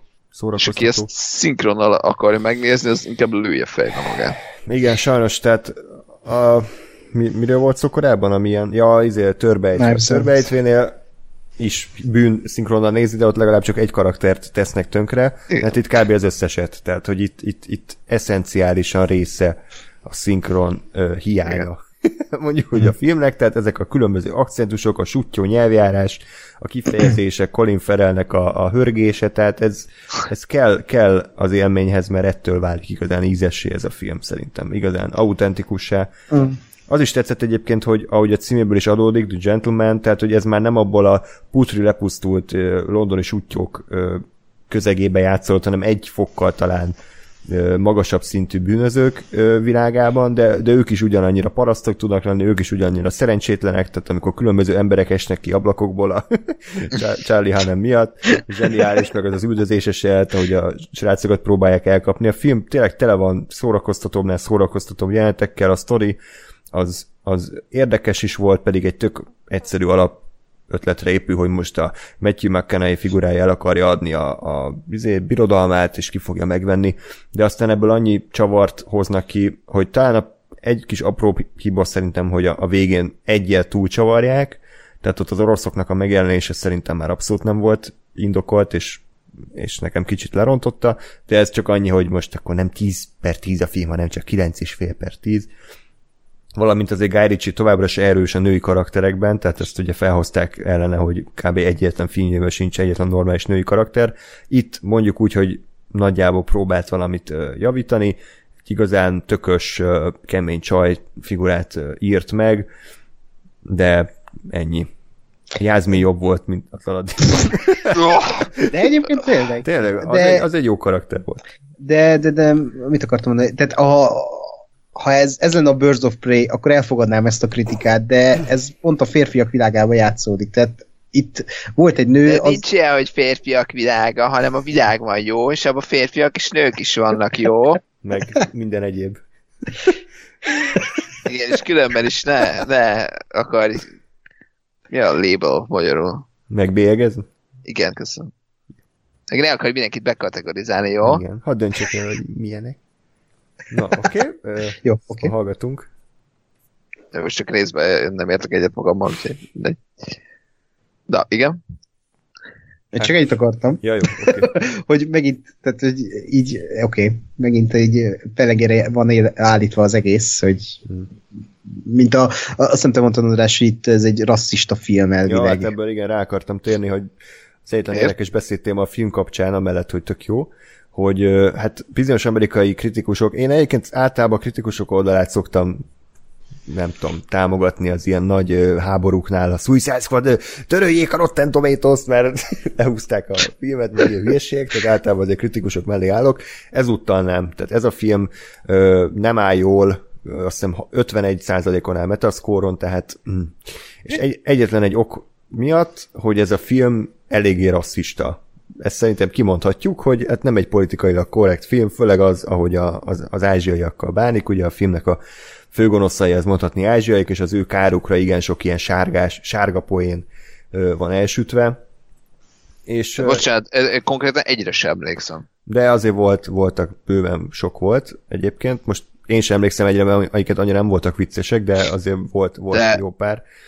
De várj, de úgy, hogy, hogy a, a szereplők viccelnek, tehát hogy ők mondanak ilyen rasszista viccet, vagy a film maga rasszista? Nem tudom.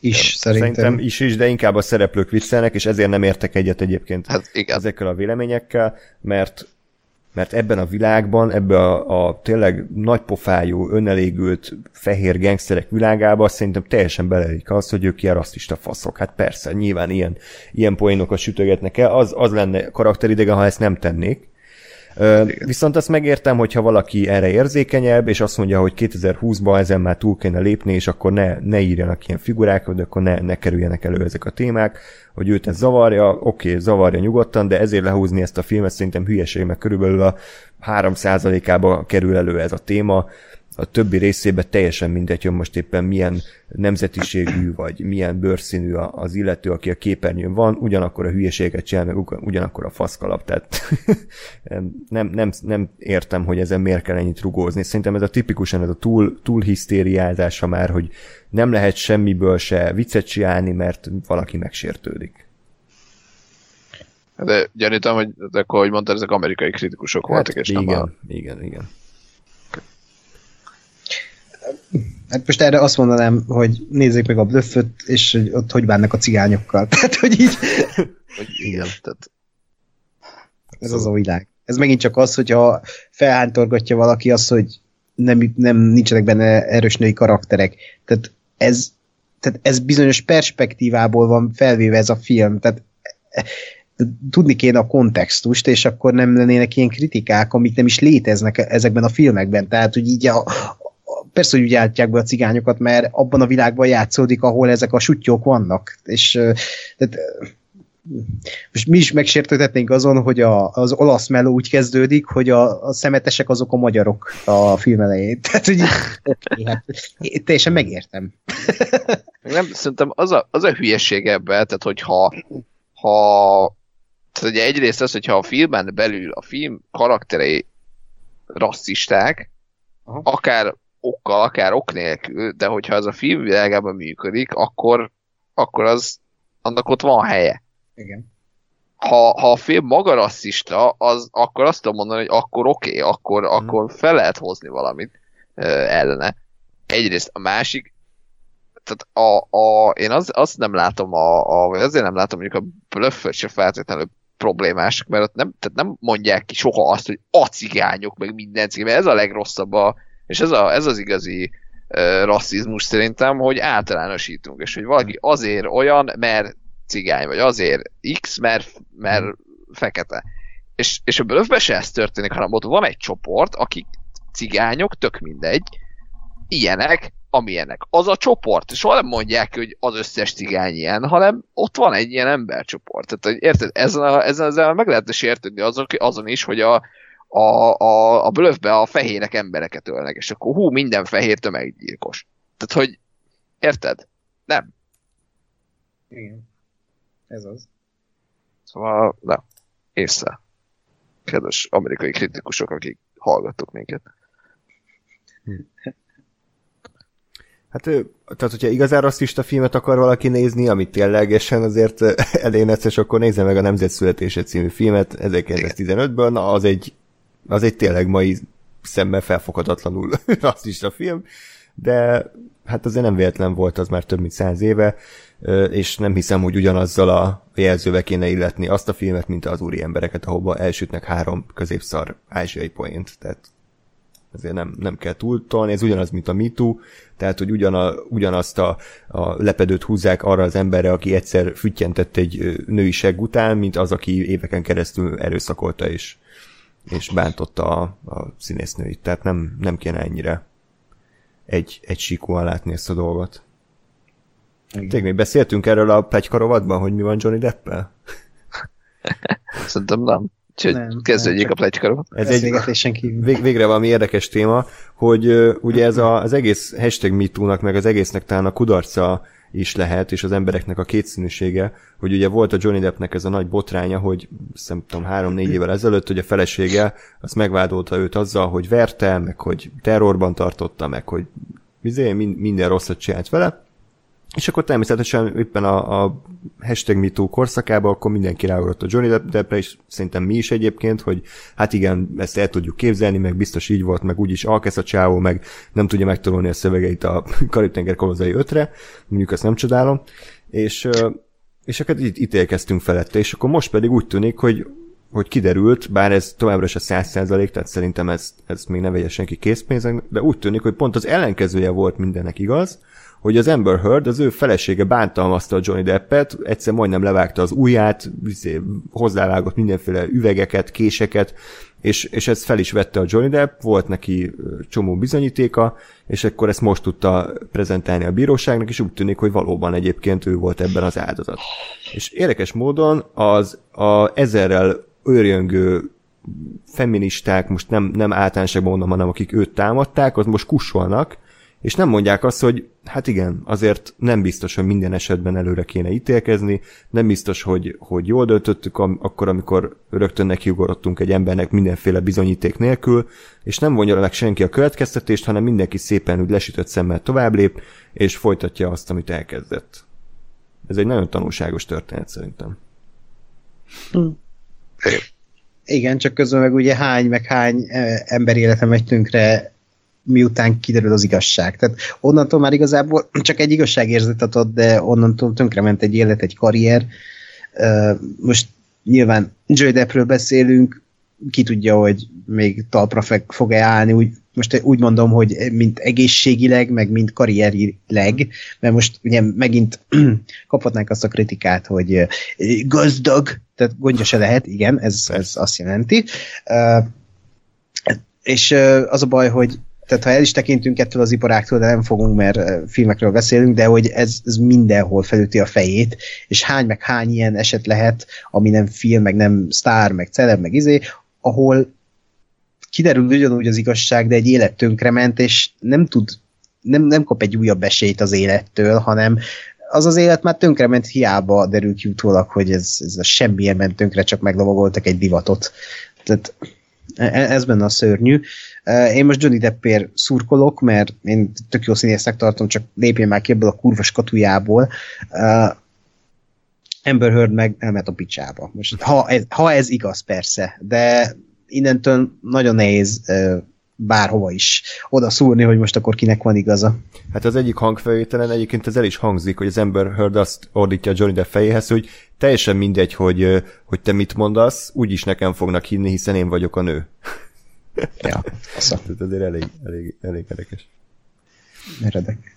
Úgyhogy meg én egyébként azt mondom, hogy a Johnny Depp az ebből vissza tud mászni, hogyha a Mel Gibson visszajött kétszer a rasszista, zsidózó, nőgyűlölő, részegeskedő ordináriskodásból, akkor a Johnny Depp ennyiből vissza tud jönni. Hát reméljük, megy visszatér Grindelwald szerepében. Már nagyon várjuk, igen, a, a hány, öt részből már ugye, Hát még három rész még hátra három van. hátra van, biztos leforgatják majd, hogy a Warnernek a streaming csatornájára leforgatják, két dollárból. Fú. Tényleg arról mi van? Az, az kicsit úgy leálltak, nem? A nagy Elvileg áprilistól forog a harmadik rész. De David Yates, Persze. Őt se hívják már sehova, ugye mindenki törölte a számát a Hát a Tarzan Tarzan után. 2 az még így kérdőjeles. Úristen. Margot Robbie-val ugye, már mindenki elfelejtette szerintem. És Rowling írja a forgatókönyvet, vagy most már felvettek egy olyat, aki tud Szerintem még forgatókönyvet. mindig Rowling. Persze, hogy hát most ki, ki mond nevet, nevet. Amúgy a writernél ott van Steve Klaus. Már lehet, hogy ez csak egy lelkes IMDb rajongó írta be oda. Ugye Steve Klaus volt a forgatókönyvíró a Harry Potter filmekben, úgyhogy talán. Így felhívta a Rowling, hogy figyelj, hogy is hívták azt a programot, amiben írni kell. Kösz, cseh. Ja. Lejárt a trial verzió, és akkor a- meg kellett adni az akkontját, hogy be tudja lépni. Átmásolt a pen, pendrive-ra a crackelt verziós mappát. Biztosan milliárdosnak ez kell. Hát figyelj, tehát hogy nem, nem az a milliárdos, aki elkölti minden fasságon, hanem az kell meg tudja tartani. Persze, persze, abszolút. Igen, bár egy írói tanfolyamra iratkozhatna. Igen? igen, meg ö, ismerhetni a saját műveit, igen. Hogy megvalog, hogy már rég meghalt, amikor ott emlegetik. Ez a kiről fog kiderülni, hogy transgender meleg volt végig és ázsiai, mondjuk a Hagridról esetleg. Hát a Nagini, valószínűleg a Naginiről ki fog Nagini, derülni. igen. Hagrid. Kíváncsi, hogy melyik ki tud- részbe hozzák. Ki tudja, mi van a szaká mögött? Tehát, hogy az még akármi lehet igazából. Ja, nekem ez maradt meg a, a Harry Cochler című zseniális Pulitzer-díjas műből, amit uh, ugye kb. Rotring írt, hogy Hagrid, aki a, a, ott hibrid volt, valójában nem egy óriás, hanem egy órás, csak el lett írva a neve, és volt már 160 centi. Csak mindenki elhiszi, hogy, hogy órás. Ah, És annyira hideg volt a lakásában, hogy kinyitotta a hűtőt, és azzal fűtött. Kurva jó. Túra kéne olvasni amúgy. Krampus dupla dóra és egyéb fantasztikus szereplők kalandjait. Az, az, az magyar egyébként, nem? Hát, hogy ah, igen, igen, úgy. igen. Az magyar. Hát ilyen markos nádas, meg ilyen poénok vannak benne. Tehát, hogy ez valószínű. É, jó, hát ez, ez kreatív fordító, az simán Hmm. belevihet ilyeneket, hogyha... Na jó. Hát akkor uh, Ákos, akkor beszéljünk az Uncle Jamesről, vagy, vagy Gás, szeretnéd akkor bepótolni? Jó film. Figyelj, tehát, hogy én, én, én nem vagyok ellene, meg ilyen, ilyen kicsit érdekel, én úgy, úgy ö, szántam, hogy ne spoilerezetek el belőle semmit olyan, amit el lehet, de hogy mondjuk, hát ha meghozzátok a kedvem hozzá. Így, így De erre. meg nem lehet róla beszélni. Nehéz meghozni a kedvet hozzá, igen, úgy, mert ez egy körülbelül olyasmi film, mint a Lighthouse, mert egy hangulatfilm, hogy az elején felállít egy, egy alapkonfliktust, hogy van ez a valamilyen ékszerkereskedő, ugye, vagy gyémántkereskedő főszereplő, Hm. akinek körülbelül egy napját követjük végig, hogy a, hogy a teljes sikerből a teljes pokollá alakul az élete, és legtöbbször a saját fassága miatt. Tehát, hogy hogyan követel hibát hibára, és, és hogyan próbál ebből folyamatosan kikecmeregni, de ezáltal csak még lejjebb csúszik. Egyébként baromi szórakoztató volt számomra a film, annak ellenére, hogy iszonyat kellemetlen volt néha nézni, meg tényleg folyamatosan mindenki 100 decibellel ordivált, meg össze-vissza beszéltek, de közben meg annyira hipnotikus erejű volt a, a, akár az operatőri munka, ugye Darius Conji volt az operatőr, aki ugye a, a hetediket is fényképezte, és annyira jók voltak a dialógusok, a- az Adam Sandler szerintem erre a szerepre született konkrétan, tehát hogy más nem nagyon tudok elképzelni. Én csak Nem a az kismenő? Enten előtte azt a 40 ezért, szarvégjátékot. Nagy fiú kettő, meg ilyesmi. Úgyhogy ez is egy hangulatfilm, ha az ember, ember rákap, akkor egyébként nagyon tanulságos és nagyon érdekes a, a, a karakterív, amit látunk benne, úgyhogy én ajánlom szerintem tök jó. Kicsit hosszú, azért egy jó bő két óra, de, de fasz a film nagyon. Ja, ja, ja. De nem is lehet hozzá tenni semmit, mert tényleg ez, és ez is olyan, hogy így felhívja a figyelmet arra, hogy mennyire belekeveredünk így a saját magunk baromságaiba, és ez, ez ilyen dominó elszerűen eldől körülöttünk minden, ha egyszer belekeveredünk egy ilyenbe, és onnantól nagyon nehéz visszajönni egy, egy ilyen kisiklott vonatkatasztrófából. és eh, a szev- szevdi tesók azok nagyon értenek ahhoz, hogy egy ilyen, egy ilyen dominó elv az, hogy működik. Nem tudom, láttatok-e a Good Time-ot Robert Pattinsonnal, nekem az sokkal jobban tetszett ennél, és ott is ugyanez volt, hogy, hogy így bemutatta, hogy hogy lehet hibát hibára halmozni, és hogy lehet az, hogy így aztán ez a sok hiba a káoszhoz vezet, és tehát amikor már a zsigereidben érzed, hogy, egy, hogy, hogy a szereplő, a főszereplő hol van, így ebben a, ebben a spirálban, kb. olyan, mint a Lighthouse. Az, az már nagyon gáz neked is. Inkább kellemetlen nézni, de ezt is pozitívan értem, hogy így néha kellemetlen volt nézni azt, a, amikbe és ahogyan keveredett, és ahogy lereagálta Adam Sandler karaktere ezeket az eseményeket, amit önmaga kreált, de az utolsó fél óra az meg olyan, hogy így wow. Hát majdnem izgalmasabb volt, mint a legtöbb ilyen nagy látványos akciófilm, meg Marvel film, hogy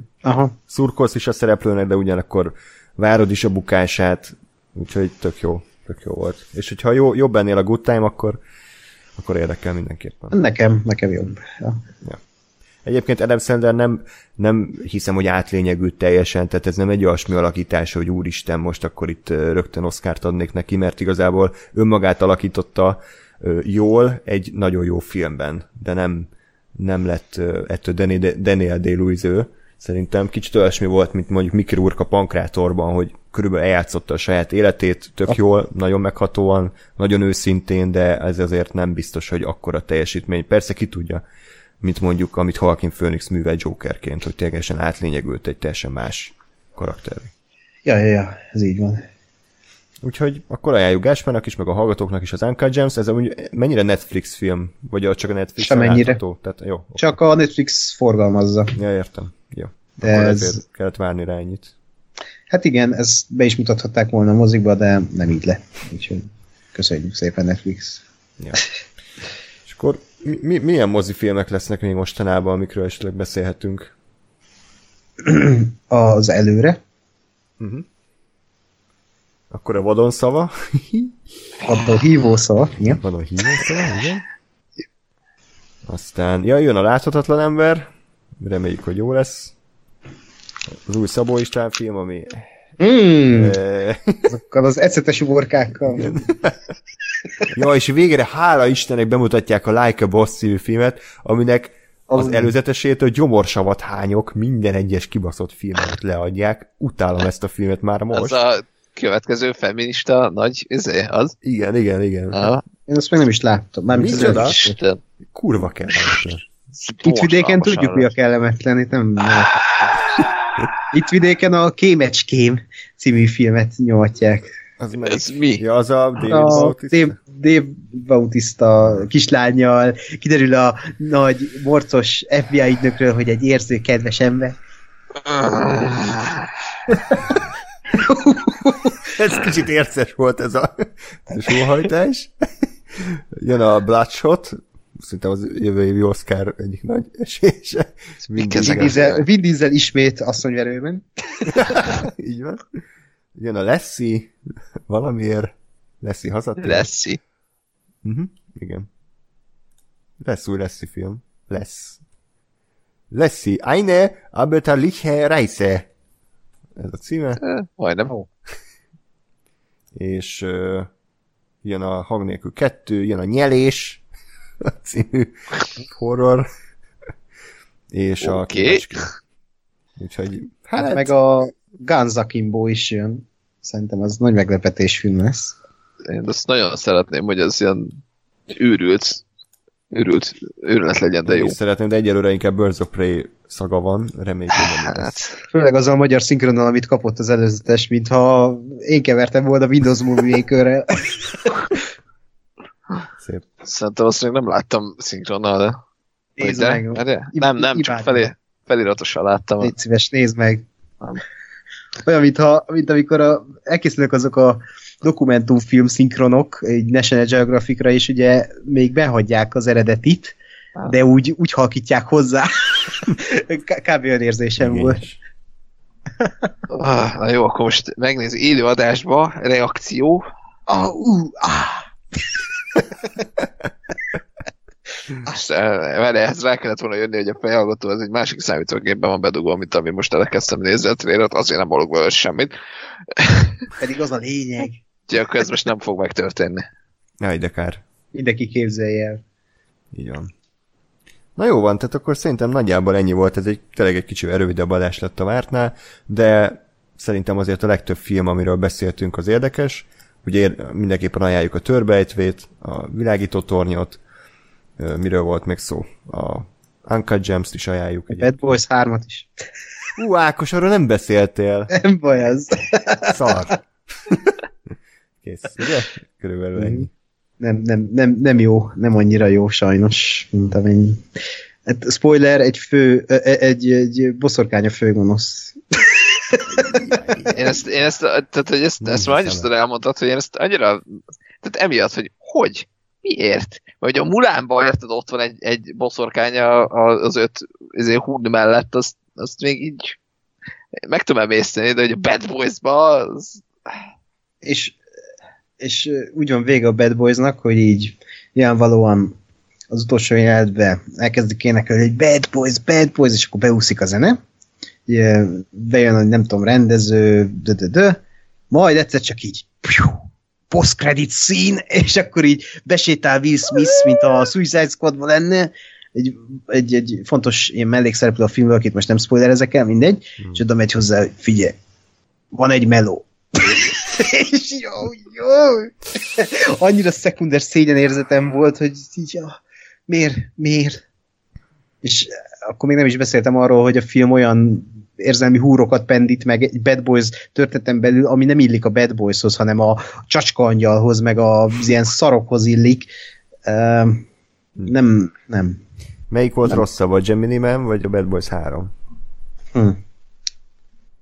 Ha, a, Ge- a Gemini Man szerintem rosszabb volt. Hm. Uh, Ez egy full amatőr faszság. Az egy érdektelen hülyeség. Igen. Film, nem? Ja. E- igen, igen, igen. Hát jó, meghozta a kedvünket. Nem? Na, jó. De Gáspár nagyon ügyesen skippeljük ezeket az értéktelen középszerű hulladékokat. Mondjuk hát a így kell, hogy el kell, el kell küldeni az Ákost, Igen, legyen, legyen valaki, aki... aki Főleg, hogy adásban sem beszéltem róla. Pláne megérte. Én ezt a magam szórakoztatására csinálom. Ja. Lóri az nézi továbbra is a cisjordániai művészfilmeket. Neki meg azt köszönjük. Igen, úgy azokat se kell nézni. Mindenki megtalálja a maga szórakozását. Na hát akkor ennyi volt már a telt a Tunap Radio legújabb podcastje. Köszönjük szépen, hogy meghallgatotok. Hogyha tetszett az adás, akkor tudtok minket támogatni, de akár egy kommenttel, hozzászólással is tudjátok támogatni a kis lelkünket. Nagyon szeretjük, amikor hozzászóltok, mert ugye azt látjuk, hogy van értelme annak, amit csinálunk. Nyilván inkább a pozitív visszajelzések, de hogyha negatív és építőjelegű, azt is nagyon szívesen fogadjuk.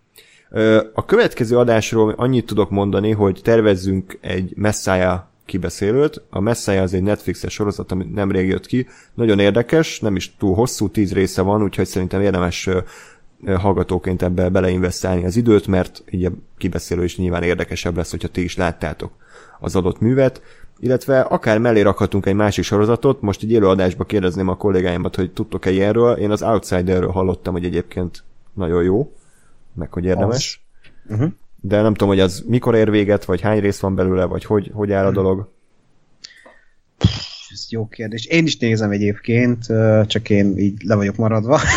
Két részt láttam eddig. De, de az jó. Uh, az... Jó, az nagyon jó. Az uh-huh. nagyon jó, csak nem tudom darálni, mert eléggé megterhelő, vagy nem tudom, a, a, a hangulat eléggé rátelepszik az emberre. Uh-huh. Kb. mint a True Detective-et, meg valami Stephen King hibridet nézne az ember. Uh-huh. Úgyhogy nagyon-nagyon kis kedves kedves történet. Akkor jól látom, az is tíz részes, és március... Március 8. Igen, igen. Hát akkor majd meglátjuk, lehet, hogy ezt még mellé, mellé tesszük. Hogy ajánljanak a hallgatók esetleg. Ez mindig jól sül Jó bátrak földje. Hmm. Abból látod valaki egy percet is? Én igen. Én egy kettőt szerintem. Én is nagyjából, de pontosan annyira szar, mint annyira. Jó. Ez a karácsonykor volt, hogy így, így anyukám szemezgató, és mondta, hogy nem, tehát ezt, ezt nem kell nézni. Ez szar. Ezt, ezt nem. És aztán így... Karácsonyi vacsorára. És aztán így nem tudom, én így, így de mondta, hogy jó, majd azért belenézek, meg is érdekel, milyen szar, és pontosan annyira szar, mint ahogy elképzeled látatlanba. És, és így, hát jó volt, akkor ez meg volt egy perc belőle, akkor ezt soha többet nem kell nézni. És ezt tényleg el akarja hitetni, hogy ez a, ez a 800-as években játszódik? Aha, a modellfejű főszereplő neve. Aha. Jó. Okay. Na jó. Minden esetre akkor legalább talán Madarász Isten majd megmenti a magyar filmet, ugye elkezdte forgatni a legújabb filmjét, átjáróház, vagy mi a címe, ugye? Ha minden igaz. Mm. Akkor arra kíváncsiak leszünk majd, hogy hogy sikerül. Tehát még egyszer köszönjük szépen, hogy velünk tartottatok, hamarosan jelentkezünk, addig is pedig mindenütt kívánok nektek, sziasztok! Sziasztok! Hey.